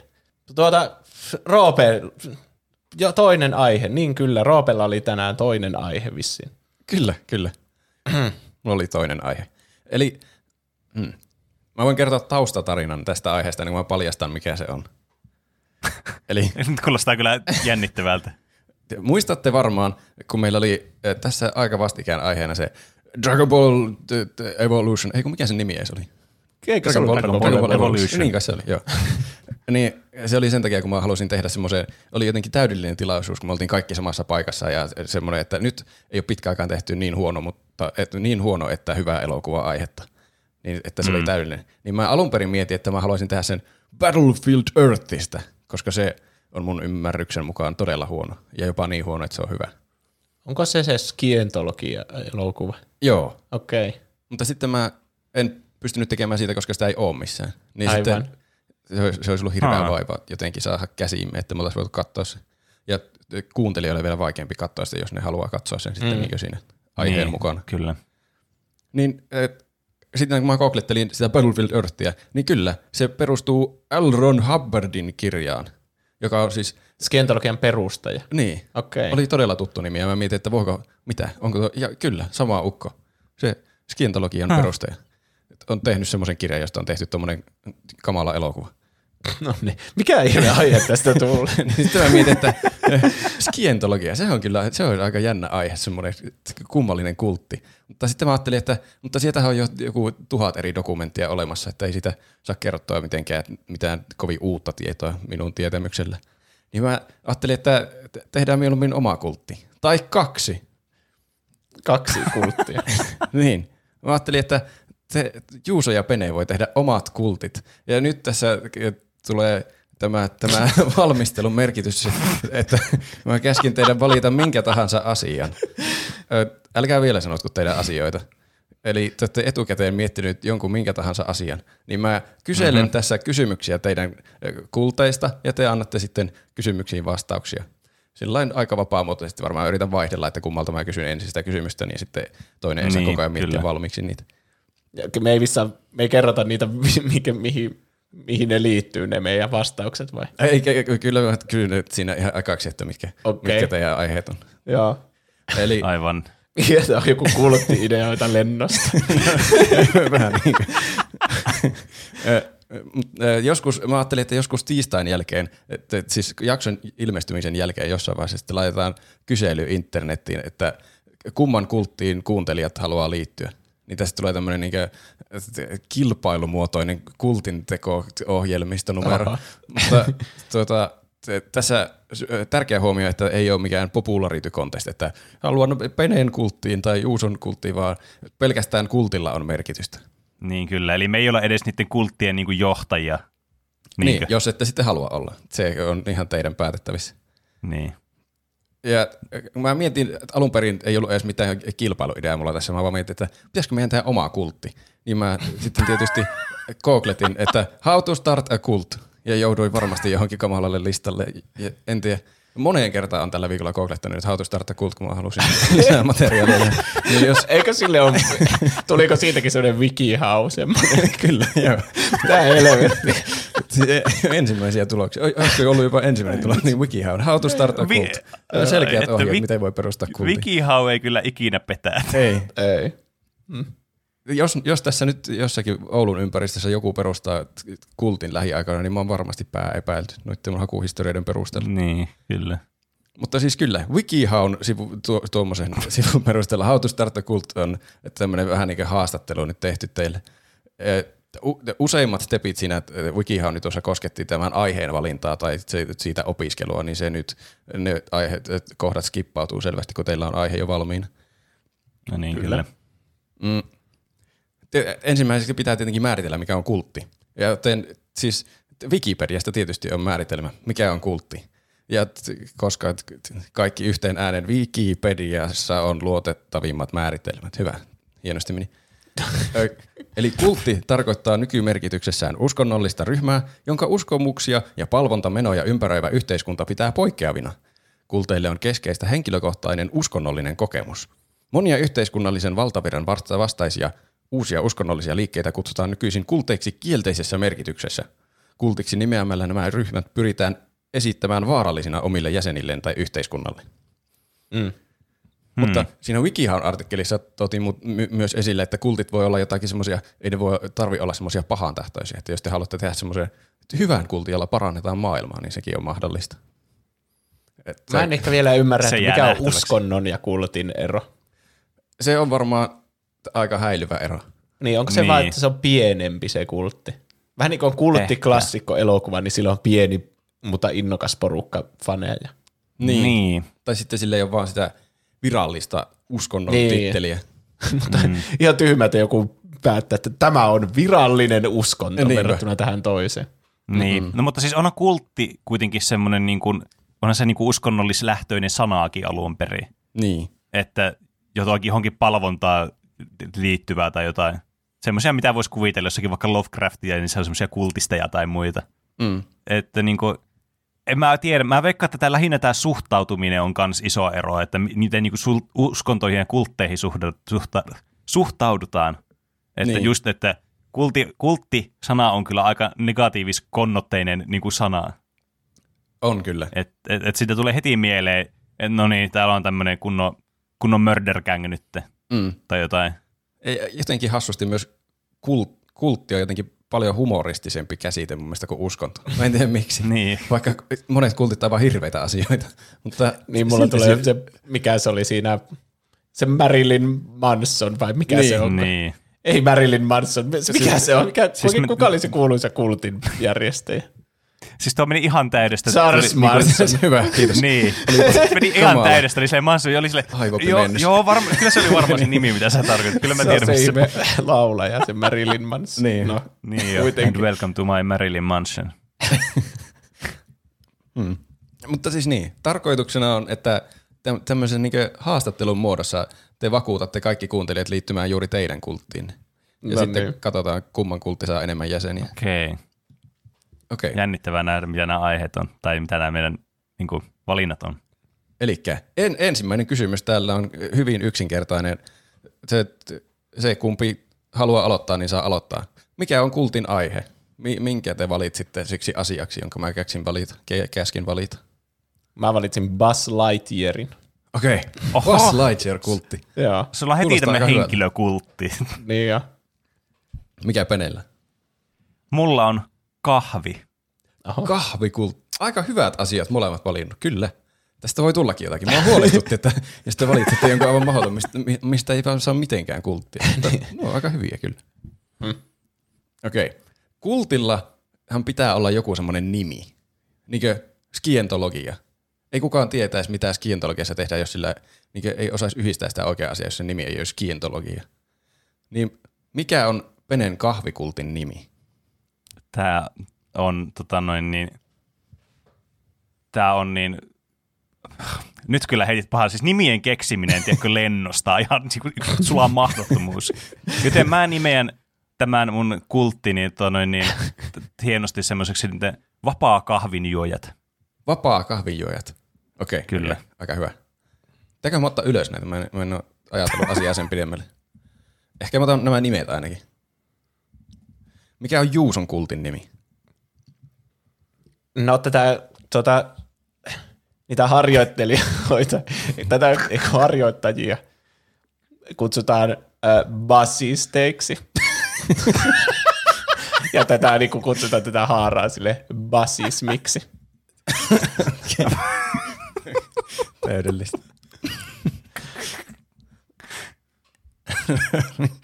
Okei, okay. loistavaa. Vapaa kahvinjuojat vastaan basismi. Kyllä. Okei, okay. eli seuraava kysymys. No mä kysyin äsken Peneltä ensin, niin mä kysyn nyt Juusolta ensin. Mennään tällä vuorotellen. Joo. Eli mikä, mikä on teidän kulttien semmoinen niin perimmäinen tarkoitus? Onko se semmoinen hyvä kultti, jolla on, joka, joka on suunniteltu niin parantamaan maailmaa vai joku paha kultti, joka hyödyttää pelkästään sen kultin johtajaa? Tai mik- mikä on Juuson kultin perimmäinen tarkoitus? No mun kultin perimmäinen tarkoitus on, että ihmiskunta tutkii galaksia perinpohjaisesti ja menee Niin, joo. kohti ääretöntä ja sen yli. Okei. Niin se käyttää tätä Buzz Lightyearia semmoisena niin Se on vähän niin kuin semmoinen. Jeesus-hahmo. Niin joo. Kyllä. Ihan oikealle avaruusmatkailulle. Joo. Ja myös tarvittaessa taistellaan Zurkin kätyreitä vastaan. Okei. Okay. Mutta niitä ei ole vielä kohdattu, kun emme ole päässeet tarpeeksi pitkälle vielä avaruusmatkailussa. Okei. Okay. Me basistit. Eli sulla on tämmöinen niin oikea tieteellinen päämäärä tässä niin edistää avaruusmatkailua tällä On, basismin kyllä. avulla. Okay. Hmm. Mikä on sitten tämä vapaa kahvinjuojat kultin perimmäinen tarkoitus? No, äh, tässä tietysti kun kyseessä on tämmöinen pyhä neste, mitä nyt, mikä on hyvin levinnyt tänne maapallolle, eli tämä on nyt toiminut tämä, tämä näin vapaa kahvijuojien tämä kultin niin kuin aikomusperät toiminut tässä. Heidän tarkoituksena on tietystikin saada tämmöinen yhteiskunnallinen tämmöinen täys niin kuin hallinta tästä koko meidän planeetasta tällä kahvijuonilla, että kaikki jois kahvia, mutta se voi kuulostaa sun mielestä huonolta asialta, mutta tässä on ta- hyvät tarkoitusperät, että tällä olisi tarkoitus luoda semmoista sopua maapallon päälle, että lope- kaikki sodat loppuisi ja muuta, kun meillä on tämmöinen yksi yhteinen asia, mistä me kaikki nautimme ja jota me kaikki juomme, eli tämä kahvi. Okei, okei, okei. Teillä on molemmilla tuommoiset aika hyvät tarkoitusperät näillä kulteilla. Edistää avaruuden tutkimista ja sitten lopettaa kaikki sodat kahvin avulla. Kyllä, kahvi yhdistää meidät kaikki tällä maapallolla. Okei. Hyvä alku. Onko meillä tarvetta dissata toisen kulttia, kun jos ei ole sellainen kilpailu vielä tässä vaiheessa? siis saatte tehdä ihan, ihan mitä haluatte. Ei ole sääntöjä. Okei. Okay. Mm. No jos mennään seuraavaan kysymykseen sitten. Kulteillahan olikin jo puhetta meillä, että kulteilla on joku johtaja. Kuka on teidän kultin johtaja? Onko se te itse vai joku ihan muu? Se Wikihaun mukaan se kannattaa olla joku karismaattinen, ehkä jopa vähän semmoinen manipulatiivinen tyyppi, joka osaa hyvin niin kuin, t- t- karismallaan vaihtaa ihmisten mielipiteitä, tai ainakin vaikuttaa niihin. Kuka on, mm. kuka on tuota, ja Wikihaun mukaan se pitäisi myös olla joku, joka ajattelee ryhmän parasta, joku, joka ei välttämättä halua johtajaksi. Mutta en tiedä, onko se niin tässä tapauksessa meidän näissä kulteissa sitten että pääasia, että ei Niin. halua johtajaksi. Mut, äh, niin. Kuka on Peneen kultin johtaja? Sitä ei tiedä kukaan, koska Oho. Jos tämä saisi selville tämän niin kuin massiivisen salaliiton tässä, niin tähän olisi koko, tämä koko suunnitelmahan olisi vaarassa sitten, että ihmiset paniikoisi ja sitten lopettaisi kahvin juomisen, koska ne kuvittelee, että se on, tämä on tarkoitus nyt jotenkin niin kuin vaan manipuloida niitä, vaikka esimerkiksi rahallisen tai hyödykkeellisen niin kuin, ää, sy- syyn vuoksi. Varsinkin kun raha on tämmöinen hyödyke, ostetaan, mihin käytetään rahaa kanssa. Ei tätä ei, tätä ei edes niin teekö saa ilmaiseksi tätä, vaan tästä pitää maksaa, että saa taat tämä sen, niin tästä voisi helposti tulla tämmöisiä ajatuksia, että tämä on nyt tässä on pahat aikemukset, jos tässä olisi joku tämmöinen yksi näkyvä johtaja sitten tässä liikkeessä. Vaan Okei. tämä toimii varjoissa tämä liike. Okei. Okay. Onko se tuota, tällainen että sitten kulissien takaa, onko siellä olemassa joku johtaja, joka vaan pysyy nimettömänä vai onko siellä joku, joku suurempi organisaatio? Niin, Kyllä. että meidän pitäisi olla, pitäisi olla ehkä videopodcasti, niin näkyy siis tämä Penen sithi-olemus tällä hetkellä. Kyllä. Totta kai täällä niin kuin, tämä koostuu, tämä tota niin, vapaa kahvijoet, niin tämmöistä neuvostosta, joka on siis tietysti vuosisatojen ajan, ihan niin kuin jostakin niin kuin, ihan niin kauan kuin vaan voi muistaa, niin ollut olemassa, kun kahvia on juotu ja huomattu, että kuinka niin kuin, tämmöistä niin kuin, ajatuksia ja semmoista niin kuin, yhteisöllisyystä ja semmoista, niin kuin, tietysti tämä nostattaa sut niin kuin, seuraavan tietoisuuden tilaan tämä kahvi Aivan. niin siitä asti on ollut ympäri maailmaa tämmöisiä, niin kuin, tämmöisiä voisi kutsua tämmöiseksi mystiikoiksi ehkä tämmöisen, niin kuin, tiedättekö, ää, näiden, niin kuin, jotka, jotka ei tämä piiri sisällä niin mielestä. Eli tämmöisiä, jotka on siis vienyt itsensä tämän niin kuin kahvin juomisen niin korkealle tasolle, että ne niin kuin näkee tämän maailman niin kuin ihan eri tavalla ja uudella tavalla, si- mihin meidän täytyy kaikkien pyrkiä. Tästä syystä nämä mystiikot ympäri maailmaa on alkanut tekemään yhteistyötä ja niin kuin johtamaan tätä liikettä eteenpäin omalla johtajalla, jonka nimeä ei tietystikään voi mainita, niin jotta saataisiin tämä sitten yhteinen hyvä aikaiseksi lopulta. Okei, okay, okei. Okay. No entä basismissa? Kuka on pääbasisti? Äh, basismin virallisesti niin kuin päämies on Tim Allen. Tim Allen. Kyllä. Hetkinen. Onko se Buzz Lightyearin ääninäyttelijä? On, kyllä. Okay. Tämä vanha kunnon komedianäyttelijä. Okei. Okay. Mutta se ei ole itse ikinä virallisesti tunnustanut tätä basismia. Että tässä on semmoisia alueellisia näitä kultteja, jossa on tietenkin omia semmoisia, jotka järjestää näitä, niin kuin, näitä tapaamisia ja näitä seremonioita sitten yhdessä, mutta sitten niin kuin, virallisesti koko basismin niin kuin päämiehenä pidetään kuitenkin Tim Allenia. Okei. Okay. Hmm.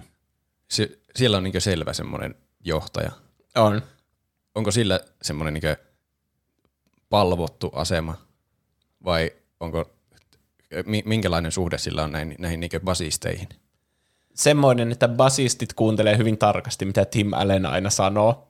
Okei. Okay. Ja seuraa sen ohjeita, mutta tämä niin, tosiaan ne, vähän niin kuin yrittää tulkita sen sanoista, että mitä se nyt ta- tarkoittaa, että mihin suuntaan tätä basismia pitää viedä.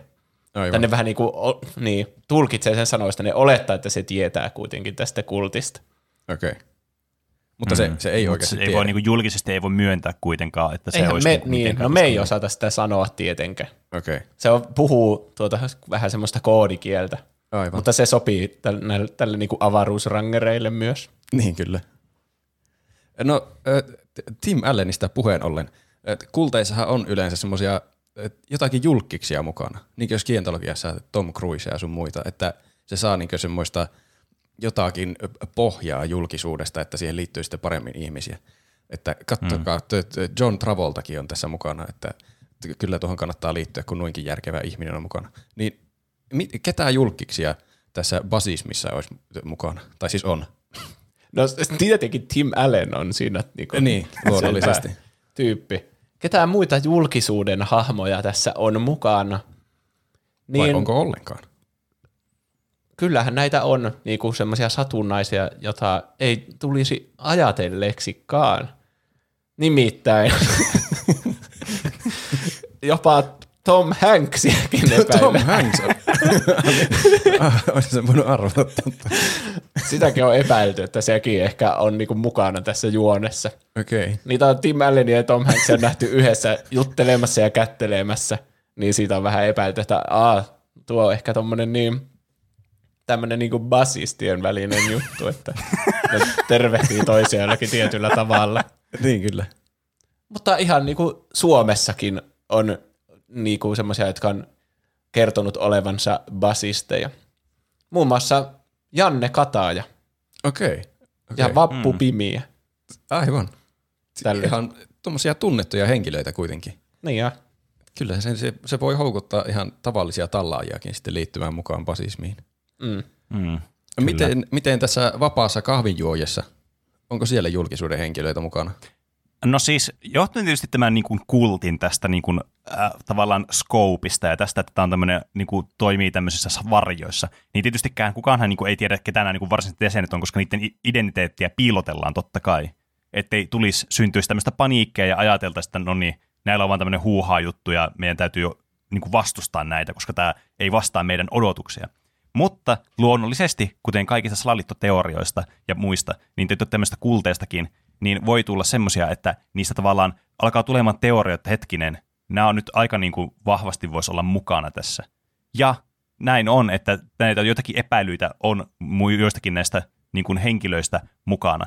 Muun muassa ää, näyttelijäkuuluisuus Dan Aykroyd, joka on myös tunnettu tämmöisestä tehnyt mainoksia tämmöiselle ihme spirituaaliselle niin kuin viinalle, mutta todellisuudessa tässä on niin kuin taustalla nämä niin kuin tämmöinen isompi juoni tavallaan peitellä tätä että osa, sen osallistumista tähän kultin niin kuin toimintaan. Että oikeasti hänellä ei ole tämmöisiä spiritualistisia tai ufo, ufo niin kuin näkemyksiä mistään asioista, vaan hän tietää tämän kahvi, niin kuin, vapaa kahvijuojien niin kuin kultin olemassaolon oh. ja yrittää tavallaan niin kuin luoda tämmöisen fasaadin, että, että osoitellaan sormella toista asiaa, mitä ei oikeasti ole olemassa, mikä on ihan siis päätöntä. Okei, okay, okei. Okay. Mutta muun muassa on sitten myös muitakin tämmöisiä epäillään, että jotakin tämmöisiä isoja julkisuuden henkilöitä. Hideo Kojima on yksi semmoinen iso, mitä ajatellaan, koska hän on niin, kuin niin elevoitunut niin kuin seuraavalle tämän niin kuin tasolle, älykkyyden ja semmoisen niin kuin, niin kuin havaitsemisen tasolle. Guillermo del Toro on toinen. Ja sitten myös Suomestakin löytyy tämmöisiä henkilöhahmoja, mitä aina välillä epäillä, että ketä sillä voisi olla joku vappupimiä vaikka, niin jotkut on väittäneet, että hän voisi olla niin kuin, joku voi väittää, että hän olisi ehkä tässä mukana, mutta kukaan ei ole kuitenkaan onnistunut todistamaan tätä tilannetta. Eli mitä tahansa kuuntelijat valitsee, niin pääsee vappupimien kanssa samaan. Jos nämä pitää paikkansa nämä Niin, huhut. Ymmärränkö mä siis oikein, että tässä vapaassa kahvinjuojessa siis kaikki henkilöllisyydet pyritään pitämään salassa? Onko se niin Joo, kaikkien kai. jäsenten välillä? Öö, no siis sitten kun sä oot uskottu jäsen täällä, että sä pääset tiedätkö, tästä nousemaan tästä ränkistä korkeammalle, niin siinä vaiheessa niin näiden niin kuin usko toisiinsa alkaa vahvistumaan ja tähän niin kuin usko tähän kahviin juontiin. Ja tarkoituksena myös niin kuin tässä otat tätä kulttia, että ne siellä ylhäällä olevat, ylempänä olevat, jotka on jo investoituneena tähän kulttiin ja tähän ajatusmalliin, että me parannetaan tämä maailma kahvilla, niin on, niin kuin, neiden täytyy luottaa toisiinsa, joten ne tietää toistensa henkilöllisyydet myös. Tämä on vähän niin kuin tämmöinen, tiedätkö, niin kuin jossakin kylmässä sodassa kaikilla on ydinaseet, niin kukaan ei uskalla käyttää ydinaseita. Niin Niin, tässä on vähän sama, että kukaan ei halua mennä olla, olla se whistleblower tässä, koska tämä koko homma kaatuisi niin kuin korttitalo sitten kaikkien niskaan. Okei, okay, okei. Okay. Tietystikään kenelläkään ei agendana ole olla mikään whistleblower, koska tässä on hyvä tarkoitusperä tässä kahvijuonnissa totta kai. Niin kyllä. No tästä pääsi, tämä onkin oikeastaan loistava aasinsilta. Siellä on selvästi tämmöinen sääntö, että ei paljasteta sitten toisten henkilöllisyyksiä ulospäin. Niin mm. minkälaisia sääntöjä näissä teidän kulteissa on? Sitä voi pohtia siltä kannalta, että miten nämä säännöt on suunniteltu, että tätä niin parantaisi tämä kultti maailmaa tai jäsenien elämää jotenkin. Mm. Wikihaussa sanottiin, että kultin ja fanklubin ero ei ole kiintymyksen määrä aiheeseen, vaan miten sitä hyödynnetään sitä kiintymistä aiheeseen tai sitä innostuneisuutta.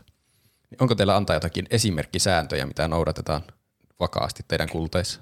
Peneiltä Kyllä, ja mu- mulla tulee heti niin yksi, ja tämä on tietysti se tärkein asia. Tämä koko kultti perustuu tähän kahvin juontiin, niin voitte kuvitella, että sääntönä on, että täytyy juoda kahvia. Okei. Okay. Ja varmaan monet, te meikkaatte nyt siellä kotikatsomoissa ja tässä nyt tässä studiossa mietitte, että no mutta miten tämä nyt voi olla, että eihän kaikki ihmiset juo kahvia. Ja nämä mun väittämätkin henkilöt ei välttämättä juo kahvia tai myönnä juovansa kahvia. Painosanalla myönnä juovansa kahvia. Mm. Koska kyllähän me tiedetään myös tämmöinen niin kuin toinen tämmöinen nestemäinen asia, kuuma asia, mitä ihmiset juo monesti, ja on tee. Niin tee on tämmöinen toinen sääntö, teetä ei sitten saa kuluttaa. Tai jos kuluttaa, niin sen täytyy olla tämän vapaa kahvijuojen niin kuin lanseeraamaa tämmöistä niin kuin ns. semmoista, sitä kutsutaan kevyeksi teeksi. Okay. Sen takia, koska tämä tee-vaikutukset sitten vähän niin kuin mitätöi tätä niin kuin sun niin kuin elevoitumista, tiedätkö? Vähän niin kuin jos olisit jossakin sä olisit buddha, buddhisti tai joku tämmöinen, joka uskoo tämmöiseen spiritualismiin tai semmoiseen niin kuin itsensä niin kuin parantamiseen ja löytämiseen ja semmoiseen itsetietoisuuteen. Niin tässäkin sun täytyy juoda sitä kahvia eikä keskittyä näihin muihin nesteisiin, niin kuin tee. Tee on niin kuin se pahin, mutta tietysti muut kofeiinipitoiset jutut voi vähän häiritä sitä enemmän, mutta tee on niin kuin kaikista pahin. Niin Okei. niiden täytyy juoda sitä kahvia ja sitten ne voi juo ehkä kulissiksi sitä kevyyttä teetä niin sen lainausmerkeissä, jotta ne niin kuin pääsee kumuloimaan tätä kahvin tuomaan vaikutusta ja ne pääsee niin kuin korkeampaan tietoisuuden tilaan. Okei. Onko Ja kofeiini tärkeä? riippuen siitä, että äh, Onko- Mä haluan vielä jatkaa tähän Ja- menet seuraavaan vaan. kysymykseen kofeiinin liittyen. Ja tässä on vielä tärkeää sitten se, että näissä eri niin kuin kasteissa, kuinka korkealla sä oot, niin tietysti joudut juomaan enemmän kahvia sitten, että mitä enemmän sä juot kahvia, niin sitä enemmän sä ylevöität itseäsi, mutta riskit on aina olemassa, että sä liian nopeasti yrität tavallaan niin kuin nostaa sun niin kuin elimistön tätä kahvipitoisuutta sitten. niin, kyllä. Ö, niin, niin kuin olin kysymässä tuossa, että onko se kofeiini tärkeä osa sitä kahvinjuontia, että, että mitä jos juo kofeiinitonta kahvia? Voiko, voiko täällä tapahtumissa juoda kofeiinitonta, kofeiinitonta kahvia? Ö, Kofeiinillinen kahvi on, niin kuin se, pidetään sitä niin kuin semmoisena alkuperäisenä muotona, semmoista, mikä on tuota Lähi-idästä ja Afrikasta kotoisin. Se, niin kuin, tiedätkö, se, Niin niin se tietoisuuden ydin on siinä. Ja semmoinen, että tämä on niin kuin se niin kuin puhtain muoto tämä kahvia. Totta kai on myös on näitä kofeiinittomia kahveja ja kaikenlaisia erikoiskahveja ja muita, mutta näissä niin kuin, tämä vaikutus on heikempi. Se ei ole täysin nollattu se vaikutus kuitenkaan, mutta tämä, niin kuin, tämä puristit ja ne, jotka on sitten korkeammalla siellä niin kuin tässä kultin sisällä sitten, niin tietysti joutuu juomaan enemmän sitä tätä niin sanottua puhdasta alkuperäistä kahvia sitten. Okei. Tää- Tuo kuulostaa, no mennään siihen myöhemmin. Kysyn nyt ensiksi Juusolta, minkä, minkälaisia sääntöjä basismissa on? Semmoisia tarkkoja sääntöjä ei ole, mutta ohjenuoria on elämään. Okei. Että avaruusrangerit auttavat niin tuota, kaikkia heikompia aina. Eli kunnon tosi basistit. Okei. Autetaan heikompia. Kyllä. Ja Päteekö se kultin ulkopuolellekin vai kultin sisällä pelkästään? kaikkia heikompia. Tietenkin samalla voidaan mainostaa tätä kulttia sitten, että. Okay. että se tein sen sen takia, koska me basistit, joita kutsutaan myös avaruusrankereiksi tarvittaessa, niin, Autamme. Tuommoinen, joo, toinenkin nimi. niin. Okay. Ja sitten taistellaan aina pahan surkin kätyreitä vastaan. Myös tuota noin, se on vähän semmoinen enemmän semmoinen niinku tapa, mutta pitää sitä tuota kypärää aina suljettuna, kun ei tiedetä minkälainen tuota ilmakehä on vaikka siinä paikallisessa tilassa, jossa tämä bassisti on. Ah, siis ihan maan päälläkin pidetään kypärää, kypärää koko ajan päässä. No se liittyy just tähän niinku avarakatseisuuteen, että mennään kohti ääretöntä ja sen yli, ja tämä maapallo nähdään vain yhtenä planeettana muiden joukossa. Okei. Okay. Että mi, niin, jos sä menisit vieraalle planeetalle, niin sä pitäisit varmasti kypärän suljettuna ennen kuin sä oot varma siitä ilmakehän laadusta. Niin maassa tietenkin noudatetaan samaa sääntöä kuin muuallakin. Onko basisteilla siis joku tämmöinen niin standardi uniformu, jo- joka pitää olla sitten päällä, kun se alkaa harjoittaa basismia? No yleensä julkisissa esiintymissä ja tämmöisissä tapaamisissa käytetään tuota asua, Okei, okay. avaruusrangerin uniformua. aivan. Entä sitten semmoisissa yksityistapaamisissa, jossa on pelkkiä basisteja? Onko siellä niinkö myös tämmöinen, se, että luoko se semmoista anonymiteettiä tämä kypärä vai ollaanko niinkö, sitten kun ollaan omalla porukalla niin niinkö ilman kypäriä? ei tarvitse peittää omia kasvoja, mutta kyllä niin. Ja myös yleensä, jos on tämmöinen tapaaminen, niin sitten siellä joku tekee tämän ilmanlaatu-checkin ja sitten voidaan olla vähän rennommin ja pitää se visiiri ylhäällä myös. Okei. Okay. No tuota, sitten mennään, et- et tämä liittyy nyt vähän tuohon sääntökysymykseen.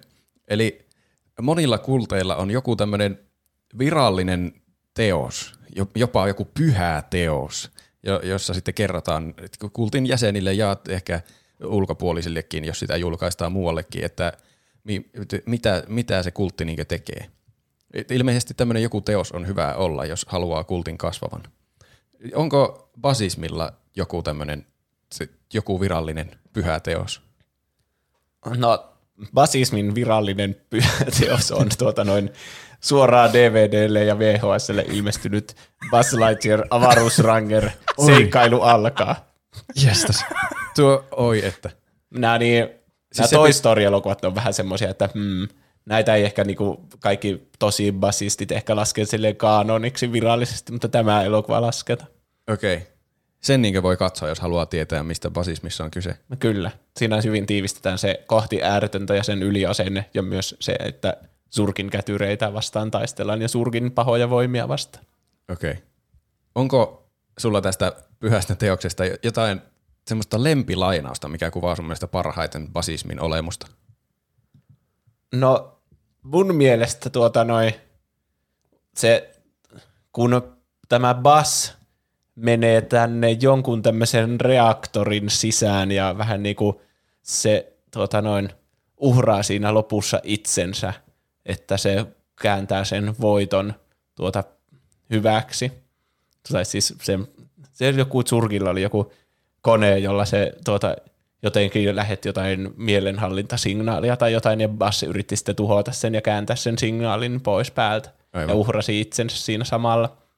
Niin mun mielestä Bass sanoi aika hyvän tämmöisen kylmiä väreitä herättävän lainauksen siinä vaiheessa, mikään sitten on jäänyt elämään basisteille tuota, pitkäksi aikaa. Ja se lainaus meni niin, että kohti ääretöntä ja sen yli. Niin joo. Tuo on kyllä aika tommonen ytimekäs, tu- ihan hyvä tommonen. Joo. Ja sitten toinen lainaus on myös ö, suu poikki alokas, kaveria ei jätetä. Ah, Ja sillä tuota, korostetaan sitä, että kuinka avaruusrangerit tukevat myös toisiansa Niin, ja kyllä. alokkaita ja auttavat heikompi asemassa olevia.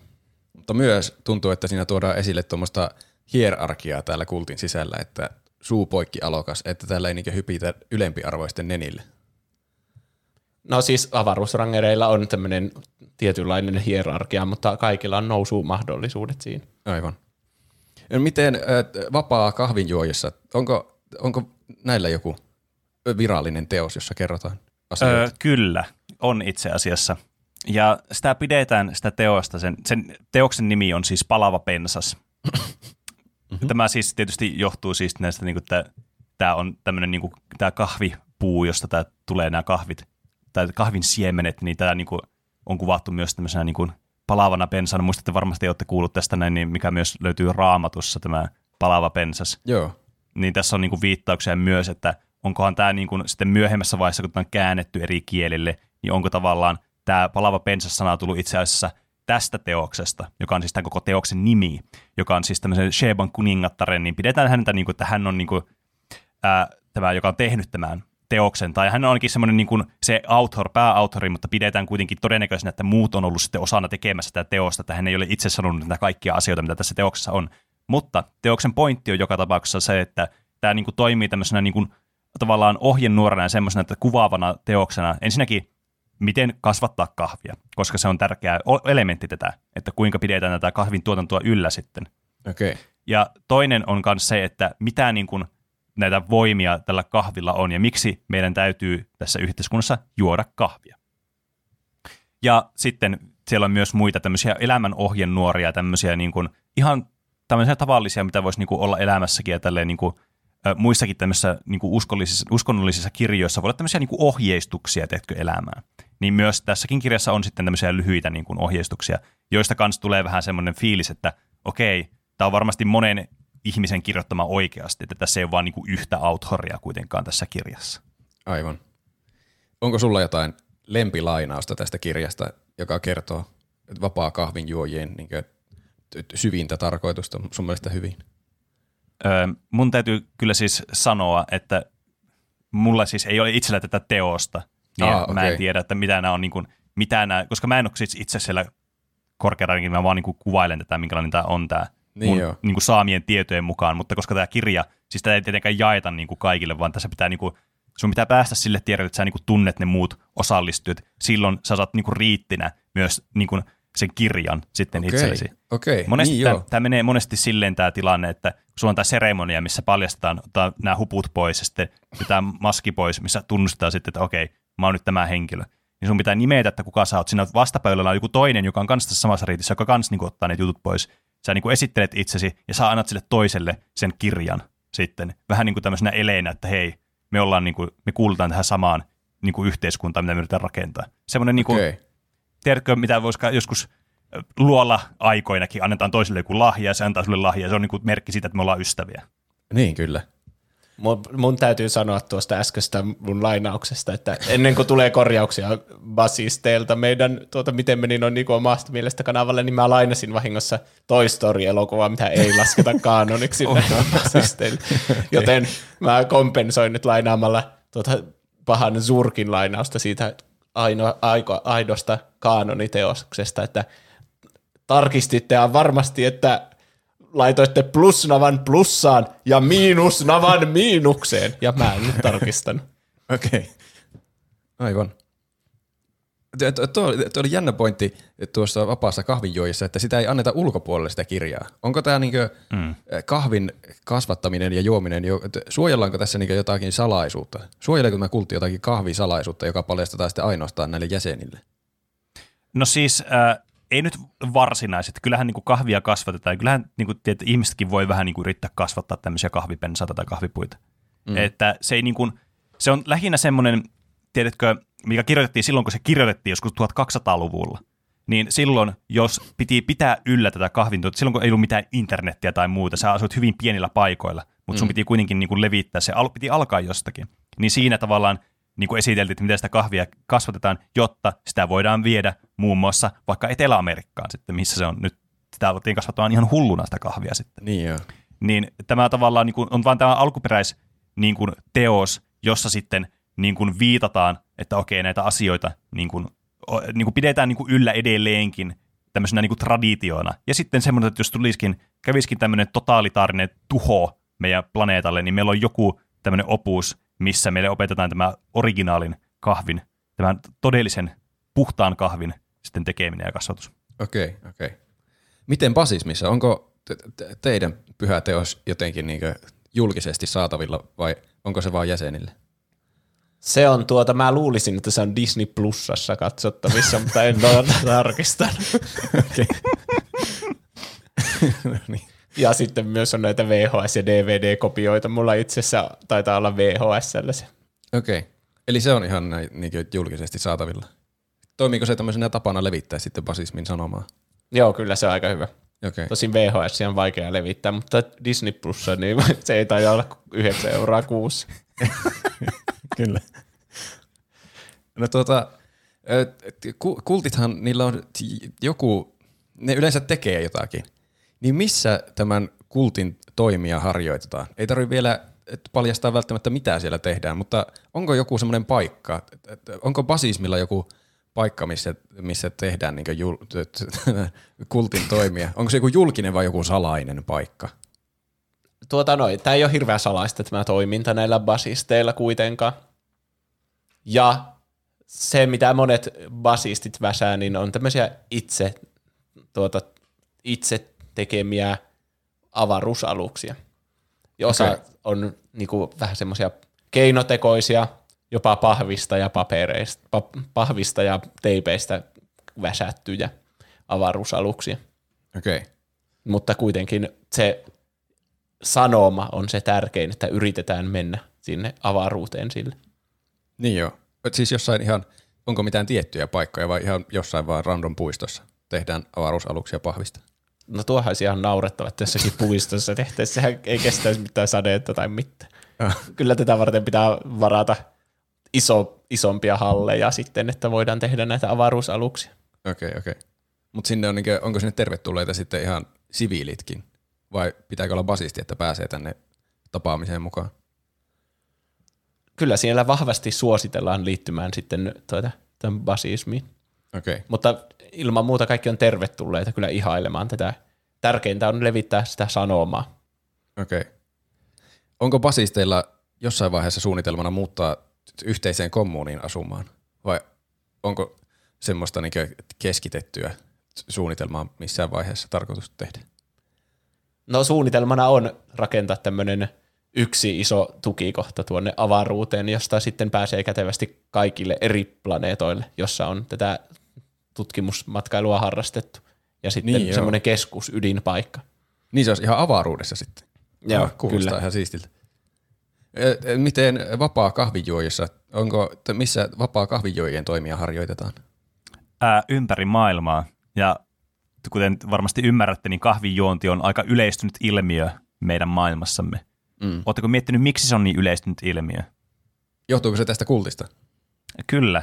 Ah. Tämä on, koska tämä on rakennettu tämä peli siten, että tämä on niin kuin, tämä niin kuin itse näiden niin kuin valtioiden systeemien rakenteisia tämmöisiä niin kuin kulttuureihin on liitetty tämmöisiä niin kuin kahvin juontiin liittyviä asioita. Niin tiedättekö, juodaan vaikka päiväkahvit tai tiedätkö, meillä on kahvitauko. Ai, Nämä on niin kuin tämmöisiä ihan institutionaalisia, niin kuin, miten ne on niin kuin soluttautunut meidän normaali elämään nämä asiat. Päiväkahvit ja kahvitauko on tullut siis vapaista kahvijuojista. Joo, kyllä. Siis tämä on Okei. niin kuin, tämä, niin kuin, nämä on niin iskostettuja meihin niin kuin vuosisatojen aikana, nämä niin kuin tämmöinen uskomus tähän kahviin ja sen juomiseen, että se on, on tullut semmoinen niin kuin, suorastaan niin kuin meillekin tämmöinen, vaikka meille ei tietenkään kasva kahvi luonnollisesti. Oletko sitäkään miettinyt, että kuinka leville tämä on vaikka niin kuin kahvi edes kasva täällä? niin tämä niin kuin tuntuu kulttuurilliselta asialta meille. Me omitaan tämä asia semmoisen, että me suomalaiset juodaan paljon kahvia muun muassa. Maailman eniten lu- väkilukuun nähden muistaakseni Mm. niin tässä niinku heti huomaa sen, että tämä niinku, tää peliä on pelattu todella pitkään ja tämä on vielä niinku pitkä prosessi, jotta päästään tähän niinku, suorastaan niinku utopiaan, jossa kaikki me voimme olla niinku ylevöity- ylevöityneessä niinku mielentilassa ja vieläpä sillä tavalla, että me niinku ollaan ystäviä toisemme kanssa tämän kahvin tuoman niinku voiman turvin. Okei. Tuota, mainitsit silloin esimerkiksi näistä te, liittymisriiteistä. Niin, Mhm, eli kyllä. jotakin tämmöisiä tapahtumia on siis olemassa. Selvästi Mm, mm, kyllä. tämän vaikutukset näkyy niin normaalielämässäkin, esimerkiksi kahvitauoilla, mm. mutta onko sitten tämmöisiä muodollisia tapaamisia ja missä ne järjestetään? Joo, no sitä kutsutaan kahvikoniiksi. Se järjestetään vain ja ainoastaan kahvin tässä niin kuin syntypaikassa. se on näennäinen tapahtuma niin kuin ulkopuolista, haa, tämmöinen hassu, hassu juttu, kahvikon, haha, mutta sillä niin kuin esirippujen takana se on ihan todellinen iso konferenssi, missä sitten nämä niin kuin kahvi, niin kuin, äh, vapaa-kahvijoijat niin kuin näitä isommalta tieriltä sitten tulee tänne ja keskustelee toistensa kanssa ja esittää näitä ideoita ja muita. Okei. Okay. Ja tämä tapahtuu siis Etiopiassa, Kaffa, osa, Kaffa-nimisessä maakunnassa, josta on lähtöisin. Okei. Okay. Niin, o, siis onko siellä joku oikea ka- kahvikon ja sit onko siellä niinku joku semmoinen kulissikonferenssi niinku normaali ihmisille ja sitten jossain kulissien takana sitten tämä. Mm, kyllä. Okei, okei, okei. Ja se toimii samana ovellana kan- kanssa, kato tapana, kutsua semmoiset oikeasti niin kuin innokkaita kahvin juojia, jotka ei vielä niin kuin tiedosta tätä niin kuin, ää, ympäröivää maailmaa tarpeeksi, että ne olisi niin elevoituneita, tai ei tiedosta tämän niin kuin kultin olemassaoloa. Niin tavallaan tämä on myös hyvä paikka sitten katsoa, että ketkä henkilöt on niin kuin rekryttävissä syvemmälle tähän Aa, systeemiin. Niin se toimii samalla tämmöisenä niinku värväystapahtumana. Niin, kyllä. Koska jos sä meet kahvikoniin, niin se kertoo jo susta aika paljon tälle niin kuin vapaa-kahvijoijille. Niin, totta. Mitä, mitä näissä sitten tapahtuu siellä kulissien takana näissä et, et, et, toimissa? Tai minkälaisia riittejä siellä harjoitetaan? No, usein tietysti kahvin juonti nyt on se ykkösjuttu, mitä sillä tehdään. Eli juodaan se kahvia. Yleensä on tämmöisiä niin kuin ovaalimallisia nämä pöydät, joissa mm. niin kuin istuu 12-24 henkilöä, riippuu minkälainen, minkä kokoinen pöytä on. Mutta tämä on joka tapauksessa tämmöinen ovaalimuotoinen, jossa ne voi jo niin kuin, tämä niin kuin kuvastaa tavallaan sitä yhteyttä, että ne niin kuin näkee toisen vastapäätä olevat, siis ne on vieressä tyyppejä. Mutta tämä on niin kuin litistetty pallo tämä ovaali, jotta se kuvastaa sitä, että okei, tämä me tuodaan niin kuin maailmaa lähemmäksi, tämä maapalloa litistetään, me ollaan niin kuin lähempänä toisiamme. Okei. Okay. Ja tämän niin kuin riitin tarkoituksena on just niin kuin luoda tämmöisiä yhteyksiä toisiimme tällä kahvin juonilla ja sillä, että me, meidän kaikista eroavaisuuksista huolimatta ollaan tämän saman niin kuin, tavallaan niin kuin pallon päällä sitten ja meillä on tämä sama agenda tässä. Niin joo. Et se on niin kuin sitten semmoinen niin kuin se tavallaan se, ne kahvikestit tai sitten semmoinen, niin kuin, mi- mikä on tämmöinen niin kuin kahvirituaali, niin on tavallaan tapahtuu siinä sitten. Aivan. Eli vapaassa kahvijuojissa juodaan kahvia tuolla rituaalimaisesti tapahtumissa ja sitten basismissa rakennellaan avaruusaluksia. Mm, kyllä. Okei. Ja monesti myös kokeillaan erilaisia tämmöisiä niin kuin kahvilajeja. Tietenkään tämä niin kuin arabian kahvi, tämä on niin kuin se, niin kuin se, se the niin kuin kahvi sitten näille. Tämä on se OG pure kahvi. Okei. Mutta totta kai ne myös kokeilee näitä muita kahveja ja tavallaan niin kuin, se on myös semmoinen maistelutilaisuus, tavallaan niin kuin, että yrittää löytää myös näistä muista samoista asioista vähän semmoista uutta näkökulmaa, mutta se todellinen niin kuin itsensä nostaminen seuraavalle tasolle tapahtuu sitten arabian kahvin myötä. Okei. Okay. No, seuraava kohta. Eli et kaikilla kulteillahan on oltava joku osuva slogan, joka, joka niin kuvaa jotenkin sitä kultin toimintaa tai aihetta. Mutta se voi olla myös jotenkin mystinen tai vähän epämääräinen, semmoinen joku todella muistettava. Wikihan esimerkki oli esimerkiksi Star Trek-kultille, että all things fly in space, tai sitten joku lainaus siitä sarjasta. Eli mikä olisi vapaan kahvijuojien kultin slogan? Mä muistelen, että on Pene vuoro vasta ensin. Niin, kyllä. Eli siis, no, tämä tietysti myös vähän riippuu näistä niin kuin, näköeroista, just, justiinsa, että tavallaan mistä päin maailmaa sä oot kotoisin, koska näitä käännetään vähän miten sattuu sitten. Mm. Että mä en tiedä, mikä niin tämä alkuperäinen slogan on. Mutta Suomessa se menee jotenkin näin. Tarkkuudella tehdään myös hieno ja täyteläinen juhlamokki. okay. Tietysti Paulikin. Niin, siis kuulostaa tutulta. Tuo, mm, kyllä. Tämä on niin kuin, vapaa kahvijoja, on jotenkin onnistunut niin kuin, meidän jokapäiväiseen elämään vaikuttamaan selvästi. Niin, Tuo kyllä. slogankin on noin tutun kuulonen. Mm, kyllä. Mikä on... Että, se, niin, se, niin, että tässäkin voi sitten miettiä, että todennäköisesti äh, Gustav Baulig oli sitten itse ollut osana tätä kulttia, kun se oli tuomassa tätä kahvia tänne omalla, omalla nimellään sitten meidän suomalaistenkin huulille. Niin, kyllä. Entä sitten basismilla? Min, onko niille joku slogan? tuota noin. se on tässä vaiheessa varmasti jo aika itsestään selvää, että se pääslogan on kohti ääretöntä ja sen yli. Mutta sitten on tämmöisiä tuota, pieniä sivusloganeita myös. Okay. kuten esimerkiksi ei tänään zurk. Ah, niin joo. Eli sillä Aivan. se osoittaa sitä, että me jatketaan vielä taistelua tätä. Niin Niin. Mm. Vastoinkäymisistä huolimatta. niin kyllä. Kuulostaa, kuulostaa melkein niin kuin jäähyväisiltä sanoisi jollekin ystävälle, kun lähtee jostakin pois. Jos kuuluu Niin. niin. molemmat tähän samaan kulttiin. Mutta mm. sitten on myös semmoisia, jotka, joita, tuota, joita käytetään ivallisesti näitä, kun on vähän niitä haaroja, että jotkut tykkää niistä Toy Story-elokuvista ja pitää niitäkin tämän niin kuin elokuvan kaanonina. Mm. Niin sitten niitä pilkataan tämmöisellä sloganilla myös, kun Mä oon täti Monika. Ah, okei. Okay. niin kuin, sillä ivallisesti näytetään, että kuinka Buzz Lightyear esitetään siinä hyvin tuota, tuota niin, ha- hauraana ja heikkona hahmona, Niin jopa vain pelkkänä leluuna, vai mitähän se ei oikeasti ole. Niin, kyllä. Niin, aivan. Joo, kyllä nuista varmasti. Ja myös, että, että se ei ole lentämistä, se on vain putoamista tyylille. Mutta nämä oikeat tosi basistit, jotka katsoo vain sitä oikea Buzz Lightyear avaruusranger seikkailu alkaa, mm. niin tietää, että kyllähän Buzz oikeasti osaa lentää. Ja niin, mm. kyllä. se onkin se koko juttu tässä basismissa, Aivan. että lennetään sinne avaruuteen. No oli eh, puhetta vähän noista tapahtumista, mitä nämä teidän kultit järjestää. Niin miten basismiin värvätään uusia jäseniä? Minkälaisissa tilanteissa ja millä tavalla? Mit- miten houkutellaan uusia ihmisiä mukaan basismiin? Ja, ja myös tärkeänä pointtina, miten, millä niin kriteereillä päätetään, että kuka pääsee basistiksi? No, tärkeintä on esittää tuota, kuin, näyttää sitä ulospäin, kuinka hienoa tämä on, tämä avaruusmatkailu, mm. ja mitä kaikkea potentiaalia siinä on, minkälaisia kaikkia mahdollisia planeettoja tuolla on. Tärkeää on kuvailla mahdollisimman tarkasti niitä planeettoja ja niiden tuota, kaikkea luontoa ja semmoista ympäristöä ja painovoimaa ja kaikkea, kuinka siistiä sitten on niitä tutkia sieltä. Mm. Ja sillä herätetään tietenkin kiinnostusta muissa ihmisissä, että nekin haluaa sitten osallistua tähän avaruusmatkailuun ja ryhtyä avaruusrangeriksi ja liittyä basismiin. Okei, tuommoista niin astronomia-valistusta. Niin, kyllä. Joo. Ja myös levittää semmoista hyvää positiivista sanomaa ja semmoista, että tämä on se meidän määränpää, mitä kohti me ollaan menossa.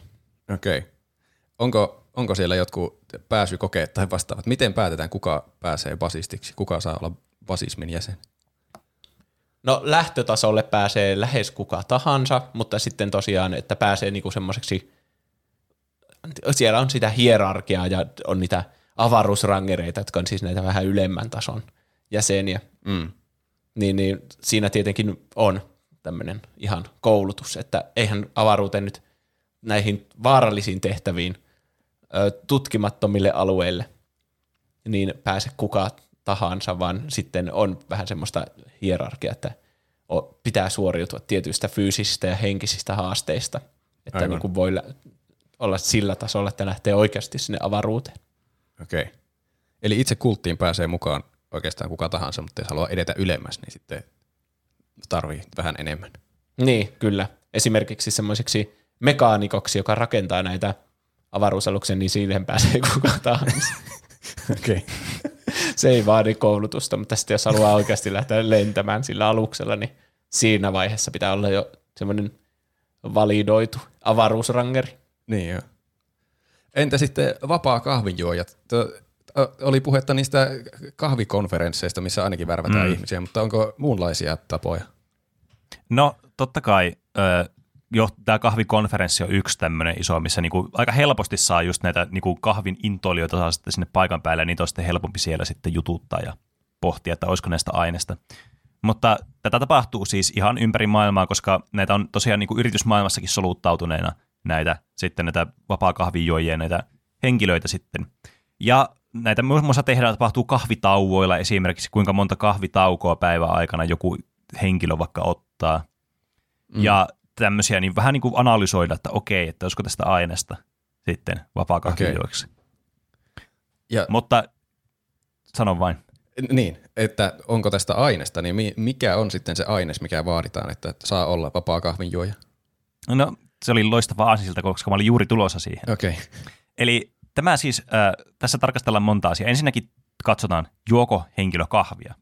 Mm. Ja se kahvin juominen tietysti, myös vähän mitä lajikkeita juo kahvia, mutta se ei ole niin se relevantein ensimmäinen niin asia tässä, koska kahvin juontetapoja voi sitten parantaa, kun huomataan, että tässä on potentiaali tässä henkilössä. Okei. Okay. Samalla yritetään ottaa selvää myös tämän, niin kuin, tämän henkilön omasta persoonasta, kuinka vaikka altruistinen hän on tai kuinka niin kuin, minkälaiset, minkälaiset niin kuin moraalit tällä henkilöllä on. Että jos on moraalisesti kyseenalainen henkilö, vaikka jois kahvia, niin voidaan niin kuin ajatella, että silloin tämä henkilö ei ole vielä ylevöittänyt itseään seuraavalle niin kuin tietoisuuden asteelle tällä kahvilla, joten hän ei ole vielä valmis liittymään tänne sitten. Mm. Mutta jos, on, niin kuin, jos nämä tämmöiset niin kuin, hyveelliset piirteet löytyy tästä henkilöstä ja hän juo kahvia niin kuin, silleen enemmän kuin vain sen yhden kerran päivässä, joskin yksi kertakin päivässä riittää, kunhan sitä vain pitää semmoisena säännöllisenä rytminä. Ja sitten aletaan tarkastamaan ja pohtimaan, että hmm, olisiko tästä vielä enemmän aineesta ja käydään keskusteluja kahvitauoilla, vaikka kutsutaan kahville käymään. Tämmöisiä, niin kuin, tehdään tämmöisiä pieniä tämmöisiä viittauksia siihen kahvin suuntaan, kunnes sitten lopulta lyödään sitten pöytään se, että onko vaikka on vaikka tämmöinen, niin hän on vaikka kahviklubissa tai joka kutsuu tämän niin kuin tämmöisen kahvi, niin kuin, äh, kahveille vaikka kotiin, kotiinsa, mm. niin, niin hän sitten kysyy, että onko hän tulla sitten tänne kahviklubilla vaikka käymään. Niin nämä on vähän niin kuin tämmöisiä pieniä tämmöisiä niin kuin, ehkä sikarihuone, en mä tiedä onko tämä termi mitenkään oikea tai tuttu, mutta, tai keksinkö mä sen päästä, mutta tämmöinen niin kuin sivistynyt tilaisuus, jossa ollaan tämmöisessä oikein niin kuin prameassa, vähän niin kuin tämmöisessä, tiettekö, semmoinen kirjastohuoneita, vaikka esimerkiksi, jossa on semmoinen, kun on semmoiset nahkaset nojatuolit ja sohvat ja semmoinen niin kuin sumea valaistus, niin tämmöiseen sitten kutsutaan kahviklubille, jossa sitten nämä muut jäsenet sitten voi myös niin kuin, ottaa oman tämmöisen niin kuin, niin kuin henkilön luku taitonsa peliä ja sitten vähän niin kuin yrittää katsoa, että olisiko tässä jäsenessä sitten niin kuin aineesta. Ja sitten jos on, niin sitten hänelle lyödään tavallaan, että hei, että tota noin, niin kiinnostaisiko vaikka mennä jonnekin vaikka sinne kahvikoniin sitten vaikka tai jotain tämmöistä. Ja tavallaan niin kuin okay. pikkuhiljaa niin kuin, yritetään saada niin kuin, tähän niin kuin ongenkoukkuun tämä henkilö, jossa olisi potentiaalia, ja sitten vähän niin kuin vetää koko ajan sitä siimaa kireämmälle, kunnes lopulta sitten pääsee tänne niin kuin itse niin kuin kultin oikeasti niin kuin sinne jäseneksi sitten asti, että pääsee tavallaan sinne niin kuin ensimmäiselle tasolle, missä ei sitten niin kuin tunneta niitä muita jäseniä, mutta sitten voi siitä kehittyä sitten korkeammalle. Okei, tämä kuulostaa tämmöistä aika eksklusiiviselta jopa, että tähän ei sillä tavalla niin haeta, ei voi hakea mukaan, vaan sut niin mm. kutsumalla, kutsumalla voi vaan päästä Kyllä. mukaan.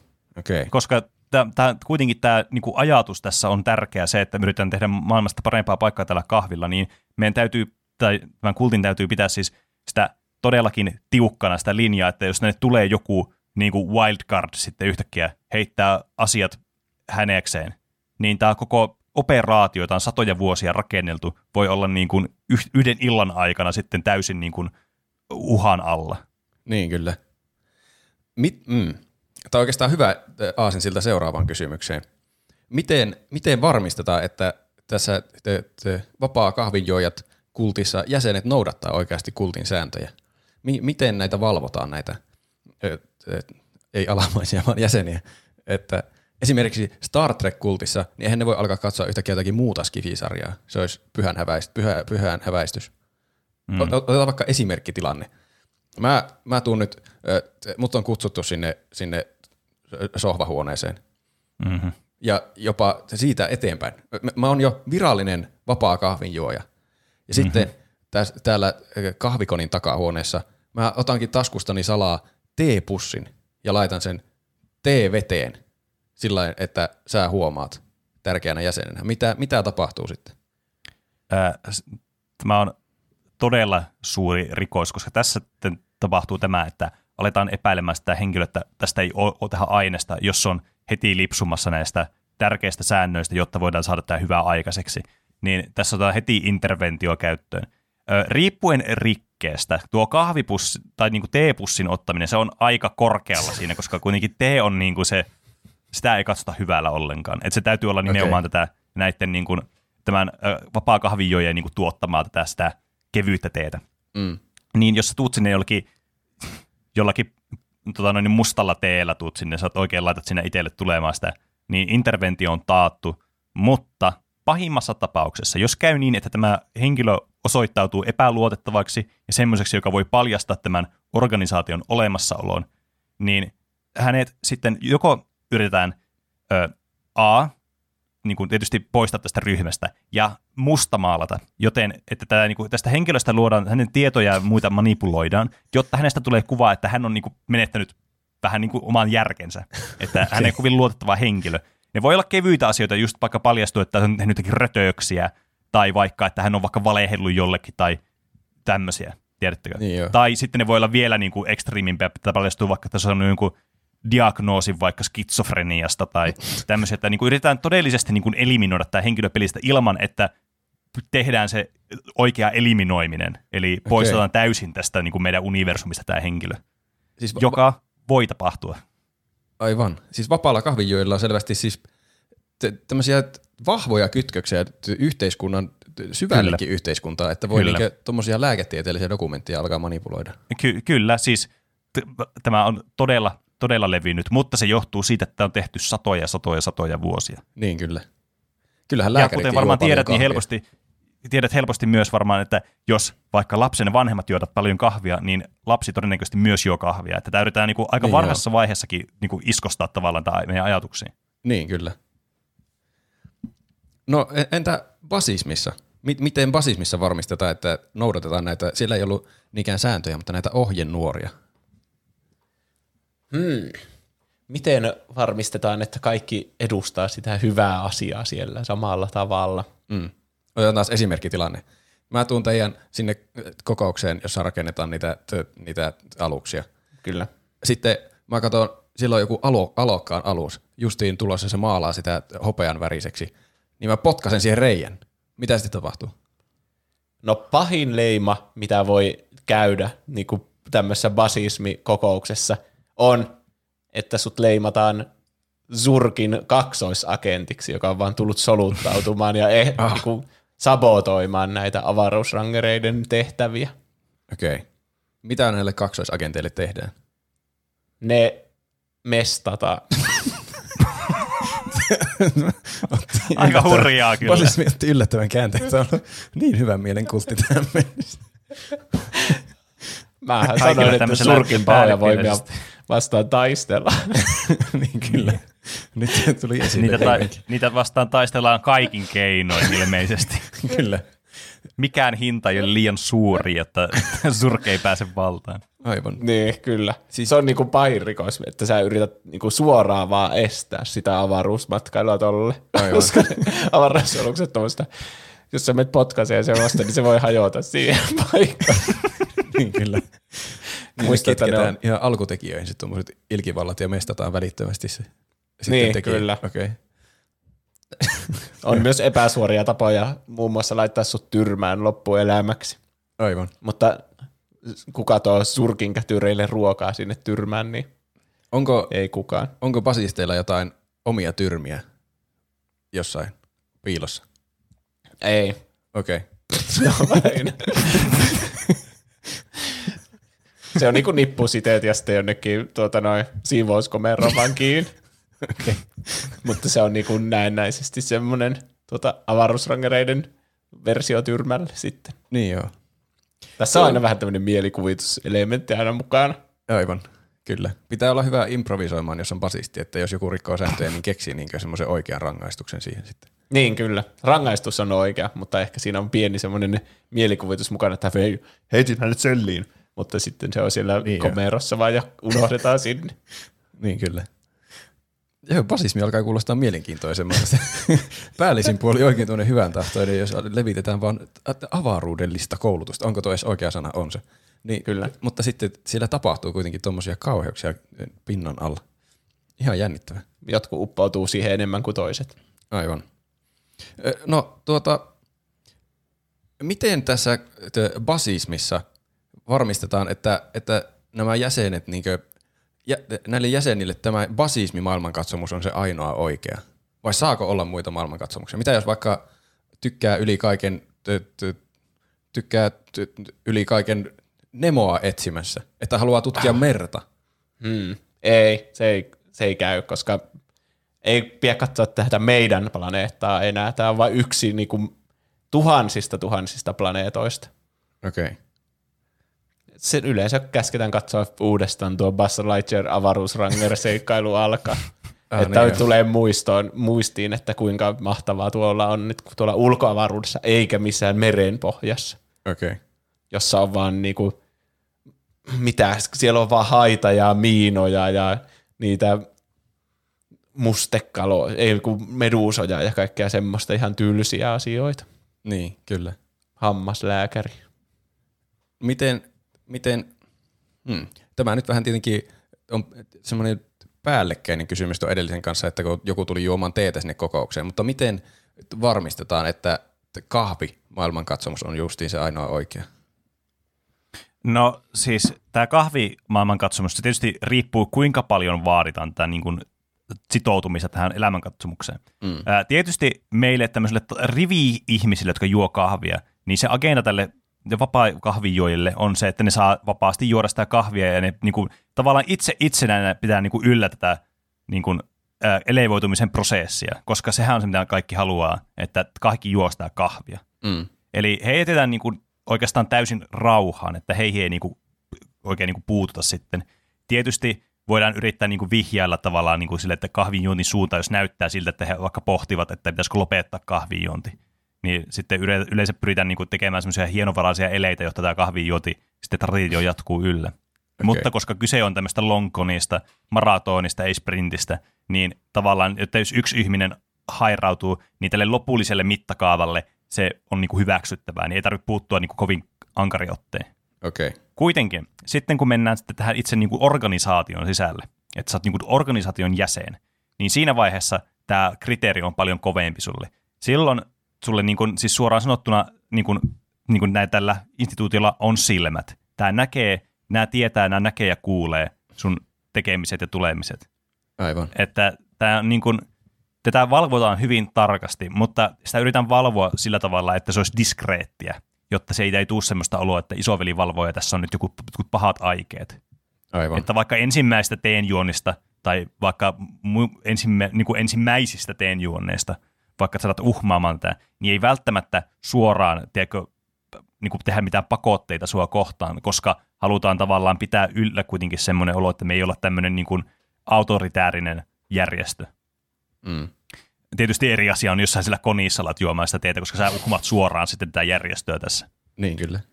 Mutta tota noin, niin, äh, sitten, jos tavallaan huomataan, että okei, sä nyt alat lipsua tältä sun polulta, niin sitten otetaan sitten näitä interventioita aletaan. Jotkut on rankempia interventioita, jotkut on sitten semmoisia kevyempiä, just sitä vähän niin kuin mitä normaali irvi-ihmisillekin tehdään, että tavallaan yritetään niin kuin tarjota sitä kahvia ja sitä tavalla, että no, ottaisitko tuosta kahvia ja tiedätkö, vaikka tämä, tai yritetään niin kuin vaikka tarjota, jos haluaa teetä, niin tarjotaan sitten tätä niin kuin kevyyttä teetä, jotta se ei poista tätä niin kuin elevoitumisen prosessia sitten, mikä siinä kahvissa on. Mm. Mutta lopulta sitten täytyy niin kuin mennä järeisiä otteista, hei, voidaan mennä siis kiristyksenkin puolelle, että hei, sä oot nyt lupautunut tämän jäsen, niin kuin organisaation jäseneksi ja kannattamaan tätä ja viemään tämä ajatusta eteenpäin, niin sulla ei ole varaa tehdä tämmöistä uhmausta tätä suurta niin kuin entiteettiä kohtaan. Aivan.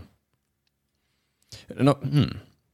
kun pääsee tänne kulttiin sisälle, niin onko siellä jonkunnäköinen organisaatiorakenne? Vähän oli jo puhetta, että siellä voi edetä jotenkin ylemmille tasoille täällä kahvinjuojissa. Niin mm. Millä tavalla voi edetä? Riippuuko se kahvin kulutuksen määrästä suoraan vai onko muitakin elementtejä? Kahvin kulutus on yksi, mitä kahvia juot. Öö, se, että miten kovin, niin kuin, ihmisillä on myös erilainen niin kuin potentiaali tähän kahviin, niin tavallaan miten se niin kuin, tavallaan manifestoituu sussa sitten tämä niin kuin kahvin elevoitumisprosessi. Että joillekin ihmisille se niin kuin elevoituminen tapahtuu nopeammin ja tehokkaammin kuin toisille taas. Että tavallaan se elevoitumisprosessikin tavallaan voi vaikuttaa sitten siihen. Mutta myös se, että kuinka hyvin sä sitten niin kuin pidät yllä tätä niin kuin pitkäaikaista prosessia, että, että niin kuin tämä pysyy koko ajan tämä määränpää tässä näkyvillä. Että vaikka sä et olisi semmoinen henkilö, joka elevoituu täydellisesti tästä, koska kaikki ei, me ei pystytä elevoitumaan semmoiselle niin kuin, sille ylimmälle tasolle tästä suoraan, mm. että se vie sitten sukupolvia. Aivan. Niin äh, sä voit kuitenkin edistää tavallaan tätä organisaatiota niin paljon, että sä pääset korkeampaan asemaan sitten. Aa, Esimerkiksi jos sä oot vaikka yrityksen johtaja, niin sä voit pakottaa vaikka henkilöitä vaikka ylityöhön, jonka takia niitä joutuu juomaan enemmän kahvia, että ne pysyy hereillä vaikka. Muun muassa tämmöinen ehdotus esimerkiksi. Niin, sitten se aivan, tämä johtaja saa sitten ehkä mahdollisuuden yletä, ylentyä Mm. täällä vapaassa kahvinjuojissa. Kyllä. Okei. Miten, miten basismissa? Voiko siellä se ylentyä? Onko siellä moni, monenarvoisia ihmisiä sisällä?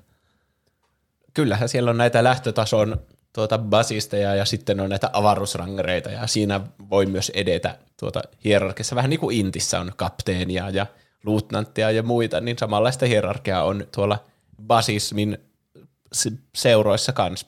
Aivan. Ja tosiaan, niin mitä par- paremmin selviytyy näistä fyysisistä ja henkisistä haasteista, niin sitä ylemmälle siinä pääsee. Ja lähinnä siinä testataan justiinsa niitä kykyjä selviytyä vaikka niillä eri planeetoilla ja tietenkin erilaisissa olosuhteissa. Jollakin planeetalla vaikka voisi olla keskilämpötila miinus 30 celsiusastetta, niin sitten kokeillaan, että laitetaan tuota niiden niissä omissa itse tehdyissä avaruusrangerin näissä uniformuissa, näissä, niinku, näissä avaruuspuvuissa Mm. selviytymään niin sitten tuolla pakkasessa niin Aivan. kuin vaikka viikko, mikä ei ole kovin pitkästi niin kuin oikeaa tehtävää ajatellen, niin mm. sitten ne, ketkä selviytyy, niin niillä on mahdollisuudet päästä taas sitten ylemmälle tasolle. Niin, kyllä, aivan. Eli ne on tuommoisia niinkö haasteita tavallaan, millä voi päästä aina ylemmälle tasolle. Niin, yleensä siihen liittyy joku tuommoinen loppuhaaste vielä. Okei. Okay. Miten basismissa, onko tavoite tällä kultilla tienata jotenkin rahaa, vai onko se puhtaasti, että edistetään niinkö avaruusmatkailua? Ei ole tarkoitus tienata rahaa. Kaikki tehdään vapaaehtoistyönä. Okei. Okay. Miten, Ja, niin. mi, miten vapaassa kahvinjoojassa? Onko Öö, rahan tienaus tarkoitusperä?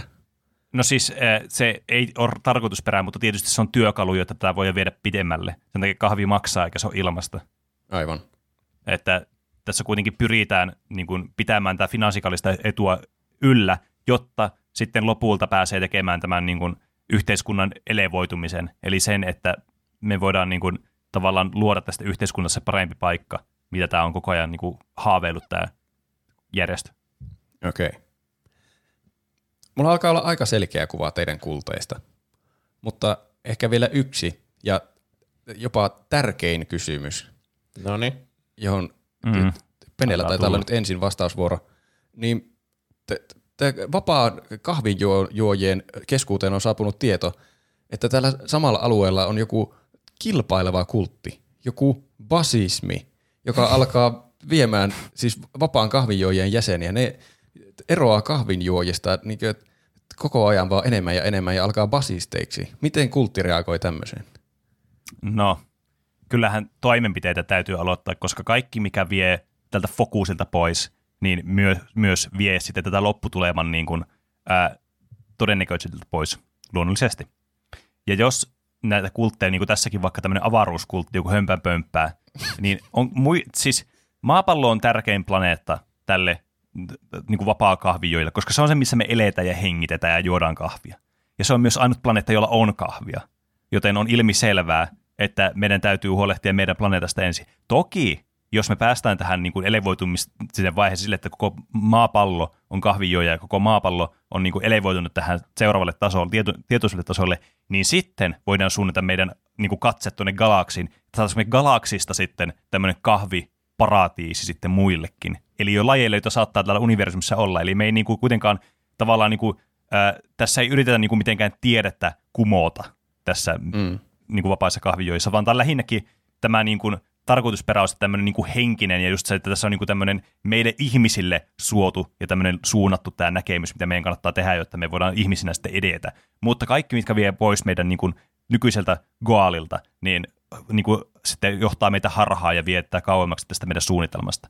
Joten jos joku niin kuin alkaa sitten vähentää kahvinjuontia tämän basismin takia tai yrittää lähteä jonnekin avaruuteen, niin heistä voi sitten tehdä joko tanoin, niin, tämmöisiä interventioita, että heille sitten annetaan, että hei, pitäisikö sun kuitenkin jo kahvia, sä voit tehdä tätä, kunnes sä et unohda kahvinjuontia, kiristää, tai sitten ihan siis niin kuin totaalisesti vaan niin kuin tehdä näistä seinähullun niin kuin oloisen yhteiskunnalle, mikä on aika helppoa, jos on basistin jäsen. Okei. Okay. Eli tuommoisia samanlaisia keinoja kuin niin väärinkäytöstapauksissakin, mutta vaan tuolla niin isommassa skaalassa, jos alkaa olla useita niin. karkureita. Kyllä, okay. silloin täytyy tehdä varoittavia esimerkkejä myös. Aivan. Miten, miten basismissa? Nyt on tullut sellainen tilanne, että ihmisiä, teidän basisteja alkaa kiinnostaa vähemmän ja vähemmän avaruus, ja ne on huomannut, että kahvihan on todella hyvän makuista. Ja ne on, alkaa puhua jostakin tämmöisestä salaseurasta, jossa juodaan koko ajan vain kahvia. Mi- mi- miten basismissa reagoidaan tähän? No tuohan on selvästi Zurkin suunnitelma, koska just tommonen päihde, joka saa vielä ajattelemaan, että maa olisi jotenkin paras planeetta näistä ja ei tarvii muita planeettoja. Eikö, eikö sullakin ala heti kellot soimaan, että tässä on surkin, näpit on pelissä selvästi. Niin, Vielä tommonen, tommonen päihdeainekin. Niinpä. Hmm. Nyt kootaan hyvä, hyvä tiimi avaruusrangereita ja sitten rökiitetään nämä kahvin juojat. Aivan. Laitetaan ne avaruuspuvut päälle ja sitten laserit ranteisiin ja mennään tuota, sinne tehtävää soluttautua tänne näiden kahvijuojien tukikohtaan ja rökiittää ne. Okei. Okay. Ja tämän takia, tämän takia me tarvitaan, että vapaa kahvijuojien niin tot, haave toteutuu, koska tuommoiset seinähullut saadaan sitten tuotua kuitenkin sitten tämmöiselle niin ylemmälle tasolle ajatellen, he huomaa, että kuinka väärässä he olivatkaan. Että me, me ei syytetä teitä siitä, että te ette vaan niin kuin ymmärrä tätä, koska teillä ei tietystikään ole niin kuin semmoista kykyä ymmärtää tätä skouppia tässä vielä.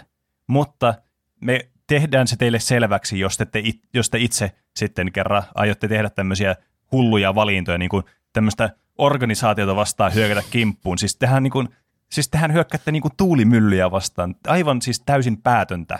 Kun kaikki Tuo... niin kuin maailman ihmiset näkevät, että kuinka idiotiaa tämä on.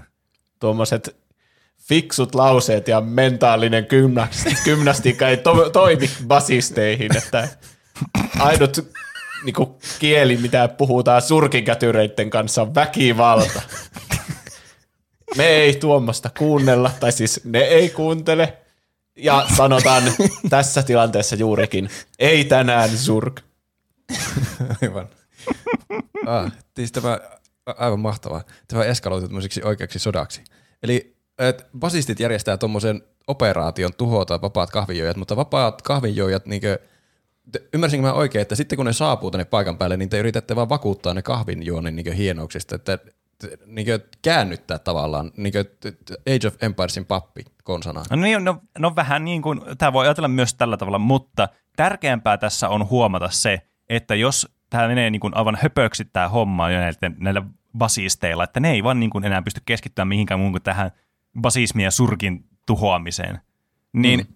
me vaan luodaan näistä esimerkki sitten yhteiskunnalle, että tämmöisiä seinäkaheleita täällä on, ja heidän niin kuin, tekonsa ja niin kuin, aikeensa ovat täysin perättömiä, ei tässä ole mitään pointtia, ja he vaan niin kuin, tekevät itsestään pellen toisin ottuna. Jatkakaamme yhteiskunnassa elämistä niin kuin tähänkin asti, rakkaat kansalaiset. Aivan. Niin totta, kun siellä on tosiaan laajaltikin näitä yhteyksiä yhteiskunnan eri puolille, niin voimavaroja on ilmeisesti sitten leimata basistejakin harhaoppisiksi mm. julkisu- siis, et, julkisesti. Eihän basistit tekee tämän niin kuin työn siis meidän puolestaan. että ei tässä tarvitse tehdä paljon mitään, kun kuulette uutisissa, että tämmöinen Buzz Lightyear fandom iskee jonnekin kahvikonvertio, konvertio, kahvikoniin, niin kyllähän se nyt heti alkaa herättää herätyskellä, että no ihan, eihän tuossa ole mitään järkeä. Aivan, Aivan tyhjän kanssa. No, basistit itse uskovat tähän omaan asiansa, eikä kaihda keinoja surkin kätyreitä vastaan. Niin, Mä kyllä. myös kuulin, että yksi basisti toi kerran tuonne semmoiselle basistien tuota tapaamiseen niin käsiaseen. Herra ja se ei pelkää käyttää sitä. Mä en keksi keksi parempaa tapaa lopettaa tätä aihetta kuin käsiase. Siis mun mielestä mä en ota kantaa kumpaan kulttiin mä liittyisin, koska mä en halua vaikuttaa kuuntelijoiden mielipiteeseen, mutta mun mielestä molemmat kultit oli siis erittäin houkuttelevia huolimatta mestauksista tai käsiaseista tai mielivaltaisesta mielenhallinnasta. Mutta siis oikein, oikein kulttimaisia kultteja, mahtavaa. Kuuntelijat, kertokaa mielipiteenä ja sitten kun me laitetaan joku kysely pystyyn, että kumman kulttiin te haluatte liittyä. Ja Kyllä. huomioiden se, että ei ole väliä onko Penen tai Juuson kultti, vaan että kumpi kultti oli kulttina houkuttelevampi. Näin on. Mitä te olette tehnyt viime aikoina? Mitä, mitä Pene on tehnyt? No, mitäs mä oon tehnyt? Mä oon ainakin yksi, tai mä oon pelannut muutamia pelejä nyt tässä viikon aikana. On ollut taas tämmönen kiva tämmönen pelailuhetki. Aloitettiin kavereiden kanssa pelaamaan semmoista jännittävää peliä kuin The Forest. Mm. Kyllä, tälle niin kuin, koska meidän pistet, meillä on vähän Valheim-seikkailut vähän nyt jäänyt pienemmälle johtuen siis siitä, että odotellaan tässä sitten tulevia päivityksiä, niin keksittiin sitten tämmöinen uusi peli kuin The Forest, mitä pelataan, no uusi peli. Vanha pelihän se nyt on, mutta siis kuitenkin niin kuin uusi meille. Kyllä. Sitä ollaan pelattu. Vaikuttaa ihan kiinnostavalta, ei ihan hirveän pitkälle vielä päästy, mutta niin, niin, kyllä varmasti niin saa sillä paljon aikaa kulumaan. Toinen, ö, mitä mä oon nyt pelannut taas Pleikkarilla tällä kertaa, Pleikka Vitosella, niin jatkoin yhtä suosikkipeliäni sen pelaamista, nimittäin Witcher 3 on pelannut nyt Pleikka Vitosella. Oho. Ja siitä kyllä huomaa, että kun sitä ei ole niin kuin mitenkään tavallaan sitä peliä niin kuin tuunattu Pleikka Vitoselle missään määrin, niin se toimii hitaasti. Se toimii niin kuin Pleikka nelosella, mutta se on Pleikka Vitoinen, niin sitä ei kuulu semmoista samanlaista suihkumoottoriääntä kuin meidän Pleikka nelosesta. Mutta se ei ole nyt antanut mua niin kuin häiritä sitä itse pelikokemusta, koska en mä nyt odottanutkaan, että se yhtäkkiä jotenkin maagisesti paranee se pelikokemus, koska sillä ei tehty mitään semmoista niin kuin Pleikka 5 fiksausta tai muuta. Mutta sitä mä oon pelannut sitä Blood and Wine lisäosaa, mikä on ainut lisäosa, mikä mulla ei nyt pelaamatta. Ja ai vitsi, että hyvät vibesit kyllä syntyy siitä pelistä. Ja se on kyllä siis, ai että, siinä on kyllä open world-peli kyllä meikäläisen kuin joskin ihan saatanana pitkä peli. Siis ihan uskomattoman laaja ja iso ja pitkä peli. Se on sitten mielipideasia, että kuinka hyvä asia se sitten on. Ja mulla on sitten Paprikamiksessä vielä yksi asia kerrottavana, mutta ei siitä vielä sen enempää, vaan Juuso, sinun vuorosi, mitä olet tehnyt viime viikolla. Minun vuoroni. Mä yksi ilta aloitin leffan, ja se jäi mulla puolen väliin, ja sitten mä unohdin sen, ja muistin vasta nyt äsken. se oli se Mads Mikkelsen leffa, se jahti.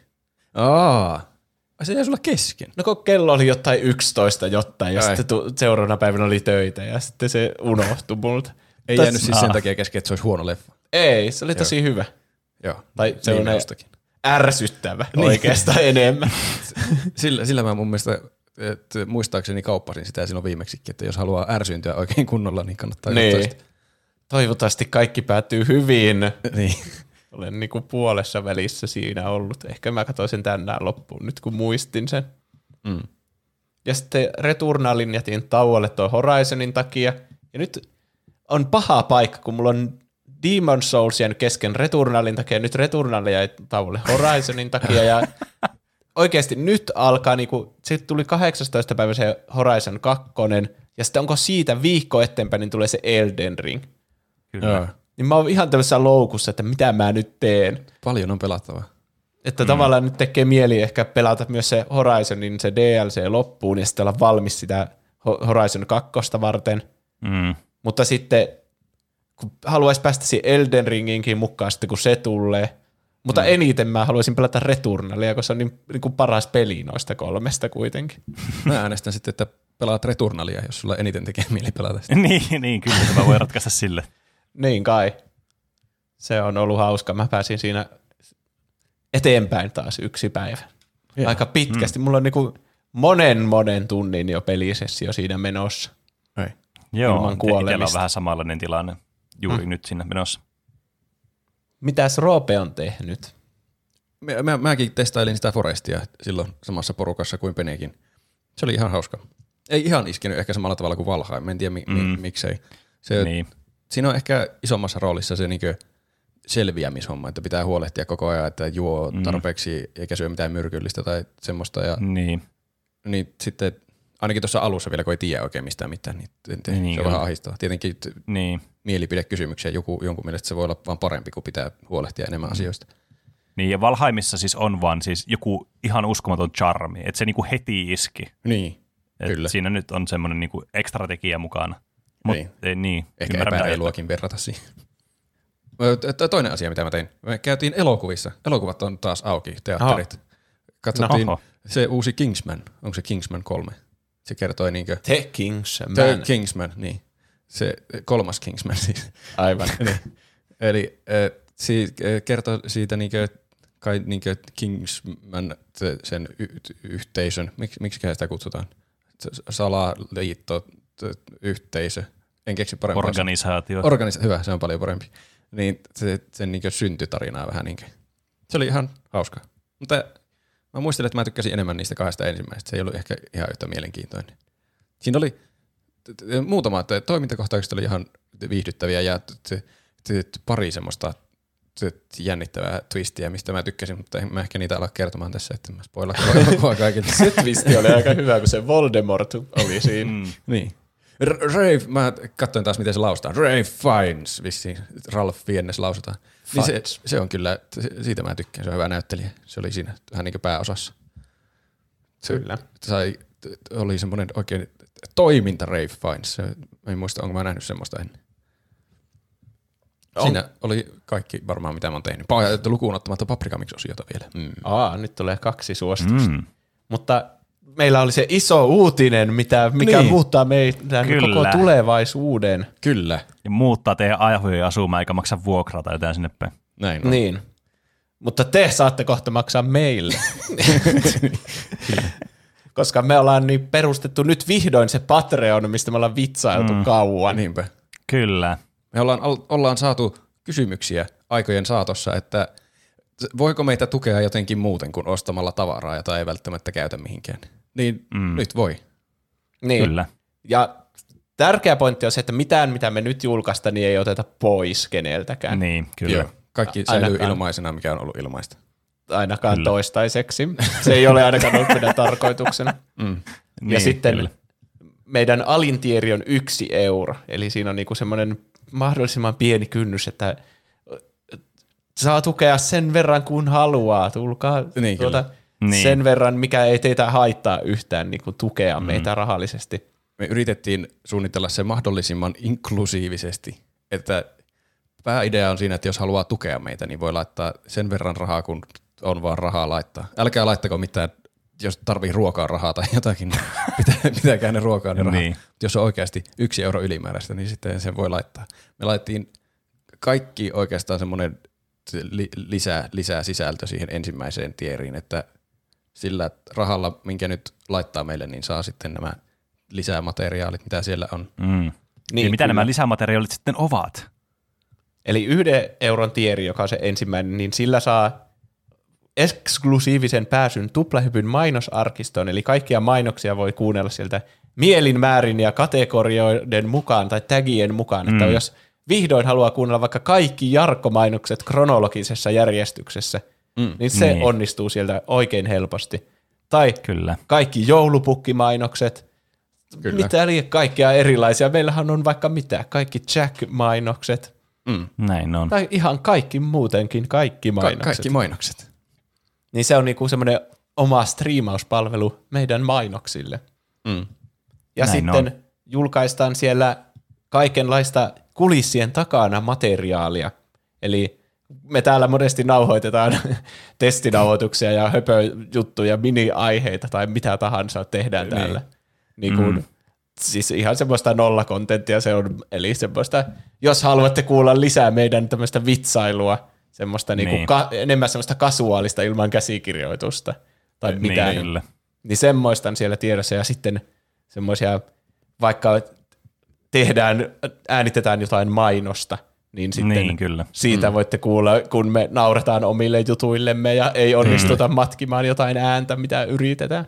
Niin. Näin on. Ne, ei ole mitään takeita näiden viihteellisyydestä näiden materiaalien, koska me ei aiota mitenkään editoida niitä tai mitä laitetaan, vaan niin semmoista behind the scenes materiaalia. On siellä Niin, välillä kyllä. ihan hauskoja juttuja kyllä. Se on, Varmasti, Niin. ainakin meistä. mutta että, Se oli hyvin mainostettu. niin. Ei kannata ihmetellä, jos siellä tulee jotakin random taukoja, jossa kukaan ei sano mitään hauskaa moneen minuuttiin. Niin, kyllä. Se vaan on siellä. Niin sitä Niin. aito, aidointa materiaalia, leikkaamatonta. Niin. Kyllä.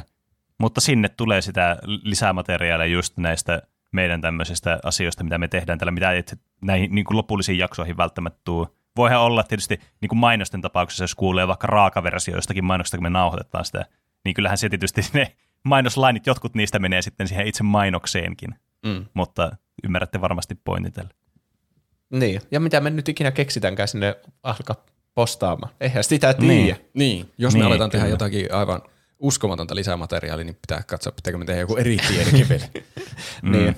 Mutta tällä hetkellä siis yhden euron tieri, sitten on 10 euron tieri, joka on niinku sama kuin tuo äskeinen, mutta saat sinun nimesi tai nimimerkkisi jokaiseen tuplahyppyjaksoon tuottajana, niin kun esitellään sinut sitten joka jaksossa. Mm. Ja Kyllä. sitten Discord-kanavassakin on uusi rooli, tuottaja. Niin, liittykää sitten meidän Discordiin, linkit löytyy kuvauksesta. Kyllä. Niin, kyllä. Se on ilmaista, siitä ei tarvitse maksaa, että on Discordissa. Ja sitten on tehty aivan vartavasten valas-tieri, joka maksaa siis tietenkin 89 euroa ja 99 senttiä. Se on niin sanotusti best value-tieri. Kyllä. Kyllä. Voitte itse päätellä, että kuinka best value se on. Niin, kyllä. Että jos olette äveriämpiä kuin mitä voimme kuvitellakaan, niin voitte tehdä tämmöisen kunnon mentaalisen flexauksen sitten kaikkiin teidän vastustajiin mm. tälle. Niin, kyllä. Eli se löytyy ihan patreon.com kautta tuplahyppy. Ja luultavasti Kyllä. jakson kuvauksesta myös. Ja Kyllä. Nettisivujen kautta. On. Ja me spämmätään sitä varmaan kaikkialle. Eiköhän. Kyllä. Tästä eteenpäin kaikissa jaksoissa sanotaan, ja Patreon, ja Patreon, Patreon sitä, Patreon tätä, joten meistä on tullut nyt näitä shillejä. Kyllä. Nyt vihdoin löydään rahoiksi tällä. Jep. Kyllä, osuvasti heti sen Raid-jakson jälkeen. Mun Jep. mielestä on parempi, että me tolleen tuota, kerätään rahaa kuin sille, että me mainostetaan oikeasti jotain, mistä me ei tykätä. Niin, se on kyllä ihan totta. Kyllä. Jollakin rahalla on ostettava nämä mikrofonit sun muut. Yksi päivä Mm. ostettiin green screen, saa nähdä mitä me Kyllä, sillä niin, tehdään. Niinpä. Kyllä, vain tulevaisuus näyttää, mitä tapahtuu. niin. Ja onpahan mahdollisuus nyt tukea, vaikka eurollakin, et, Niin. niin. Patreonissa, jos ei halua ostaa jotakin kuppia. Jos vaikka omistaa jo sata kuppia eikä halua ostaa enempää kuppeja. niin. Näin on, Kupit on myös hyviä, mutta Patreon on semmoinen suorempi tietenkin. Kyllä. keino. kyllä. Mutta mitäs muita viestejä ja aiheehdotuksia tänne on tullut? Korjauksia ei ollut nyt tähän jakson tullut, Ah. mielestäni. Mistä me puhuttiin viimeksi? Jostakin, mistä me tiedettiin kaikki asiat. Fissinkin. En Raid Shadow. Legendsista muun niin. muassa. Sehän se oli. Kukaan ei tiennyt siitä mitään. Niin. niin, kyllä, täydellinen aihe. Tobai99 laittaa, en ole varma saako aiheeksi asti, mutta kihlattuni heitti kysymyksen, miksi nykypäivän suositut pelit ovat aina, aina teemaltaan niin synkkiä ja kautta tai raakoja. Pelit keskittyvät maailmanlopun skenaarioihin ja joillakin, joillakin muulla tavalla tuovat synkkyyttä, mutta kuitenkin onnistuvat olemaan todella suosittuja. Olisiko tässä pohdinnan aihetta? Siis mm. tämä kutkuttaa mun aivoja välittömästi tämä kysymys, mm. tämä Niin. ehdotus. Tämä on just sellaista niin kuin pohdintaa, mitä mä rakastan. Eli kyllä tämä kuulostaa erittäin hyvältä aiheehdotukselta mun mielestä. Niin. Miksi me ollaan obsessoituneita näihin maailmanlopun skenaarioihin tai Niin, muutenkin siihen, niin. että kaikki on niin synkkää ja hirveää ja Kyllä. Se on True jotenkin- Crime on suosituin Tekis mieli- podcast-genre. Niinpä. Niin, tekisi mieli heti alkaa puhumaan tässä, mutta ehkä se jätetään omaksi aiheeksi. Ehkä se on viisaampaa. Ja sitten Herra Kakku laittoi Instagramiin. En- Mä en muista nyt sanoa niitä Instagramia niitä Twitter-juttuja. Vielä ehtii. Niin. Meidät löytää Instagramista ja Twitteristä nimellä Tuplahyppy. sekä meidät tavoittaa sähköpostiosoitteesta. Podcast at tuplahyppy.fi. No niin.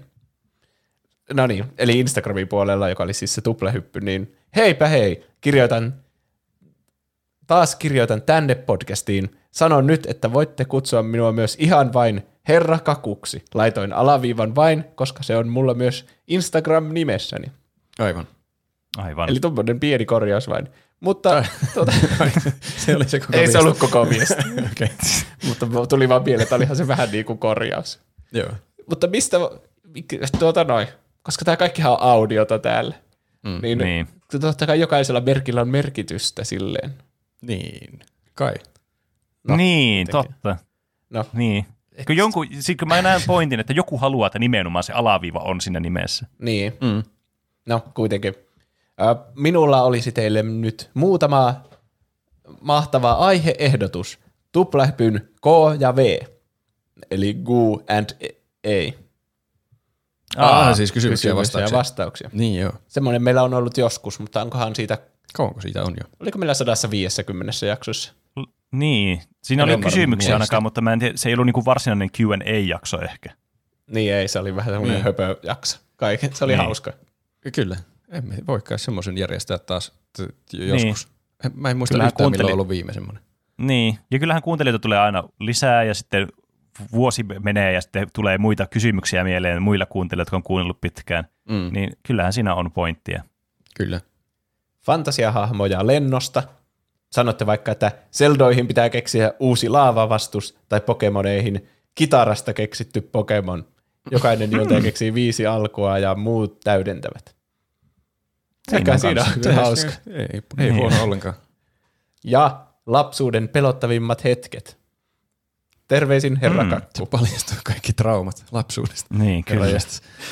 Lapsuuden pelottavat hetket tuli. Niin, semmoinen oli joku aihe mulla joskus, että oli jotkut pelottavat lasten ohjelman hetket tai joku semmoinen. Mm. Tai niin kuin puhuttiin niistä muumimöröstä ja niin. ihme pingun Niin. mursusta ja kaikki. Lapsuuden pelottavat hetket, niin se voisi olla joku, että se voisi olla aika synkkää sitten. Niinpä. Vitsi keksi edes esimerkkiä. Äiti unohti mut jonnekin kauppaan ja sitten siihen tuli joku setä mukaan auttamaan mua, mutta sitten se tuota noin, tarjosi kyydin kotiin tai jotain. Mm. Se oli pelottavaa. Kuulostaa pelottavalta. Kuulostaa kyllä. Ja se oli vasta siellä viisi. Se oli teaseri. Ja muita aiheehdotuksia on tullut, muun muassa Pro Harakka toivoi Breath of the Wildia ja Dyrenair toivoi Taru Sormusten herrasta. Eli kaikkia ah, näitä klassikot. klassikkoja. Kyllä. Kyllä. Muistakaa antaa iTunesissa arvostelu ja myös Spotifyssa. Viisi tähteä on se arvostelunumero, mikä halutaan tähtimäärä. Kyllä. Kyllä, ja se on vähimmäismäärä, mikä voi antaa. Niin. Spotifyssa annetaan vaan se tähtijuttu siinä. iTunesissa voi kirjoittaa jotain, jos kirjoitatte, niin luetaan sitten täällä niitä ääneen. Kyllä. Varmin tapa saada omaa teksti kuuluville jaksossa. Kyllä. On. Ja myös se, että Patreon-juttu, miten se nyt ikinä toimiikaan sitten, kun lahjoittaa Niin, 10 kyllä. euroa ja alkaa tuottajaksi. Mm. Niin. Discordin meemikanavalla oli oikein hyvä meemi tällä kertaa. Paprikaattori oli laittanut ensin meemin, jossa oli, siinä oli neljä tämmöistä isoa franchisea oli päällekkäin. Harry Potter oli ylimpänä, siinä luki kahdeksan elokuvaa, nolla Oscaria.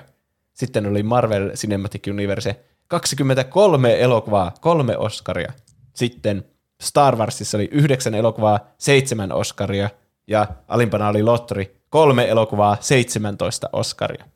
Mm. Ja mm. sitten tämä Olli Legendaarisin sitten muokkasi tätä hiukan ja vaihtoi nuo montako tuplahyppy-episodia niitä on. Niin, kyllä. Harry Potter oli kahdeksan elokuvaa, kaksi tuplahyppy-episodia. Niitä on itse asiassa kolme, riippuu vähän, että mitkä lasketaan. Hmm. Hmm. En saa päähäni mitään.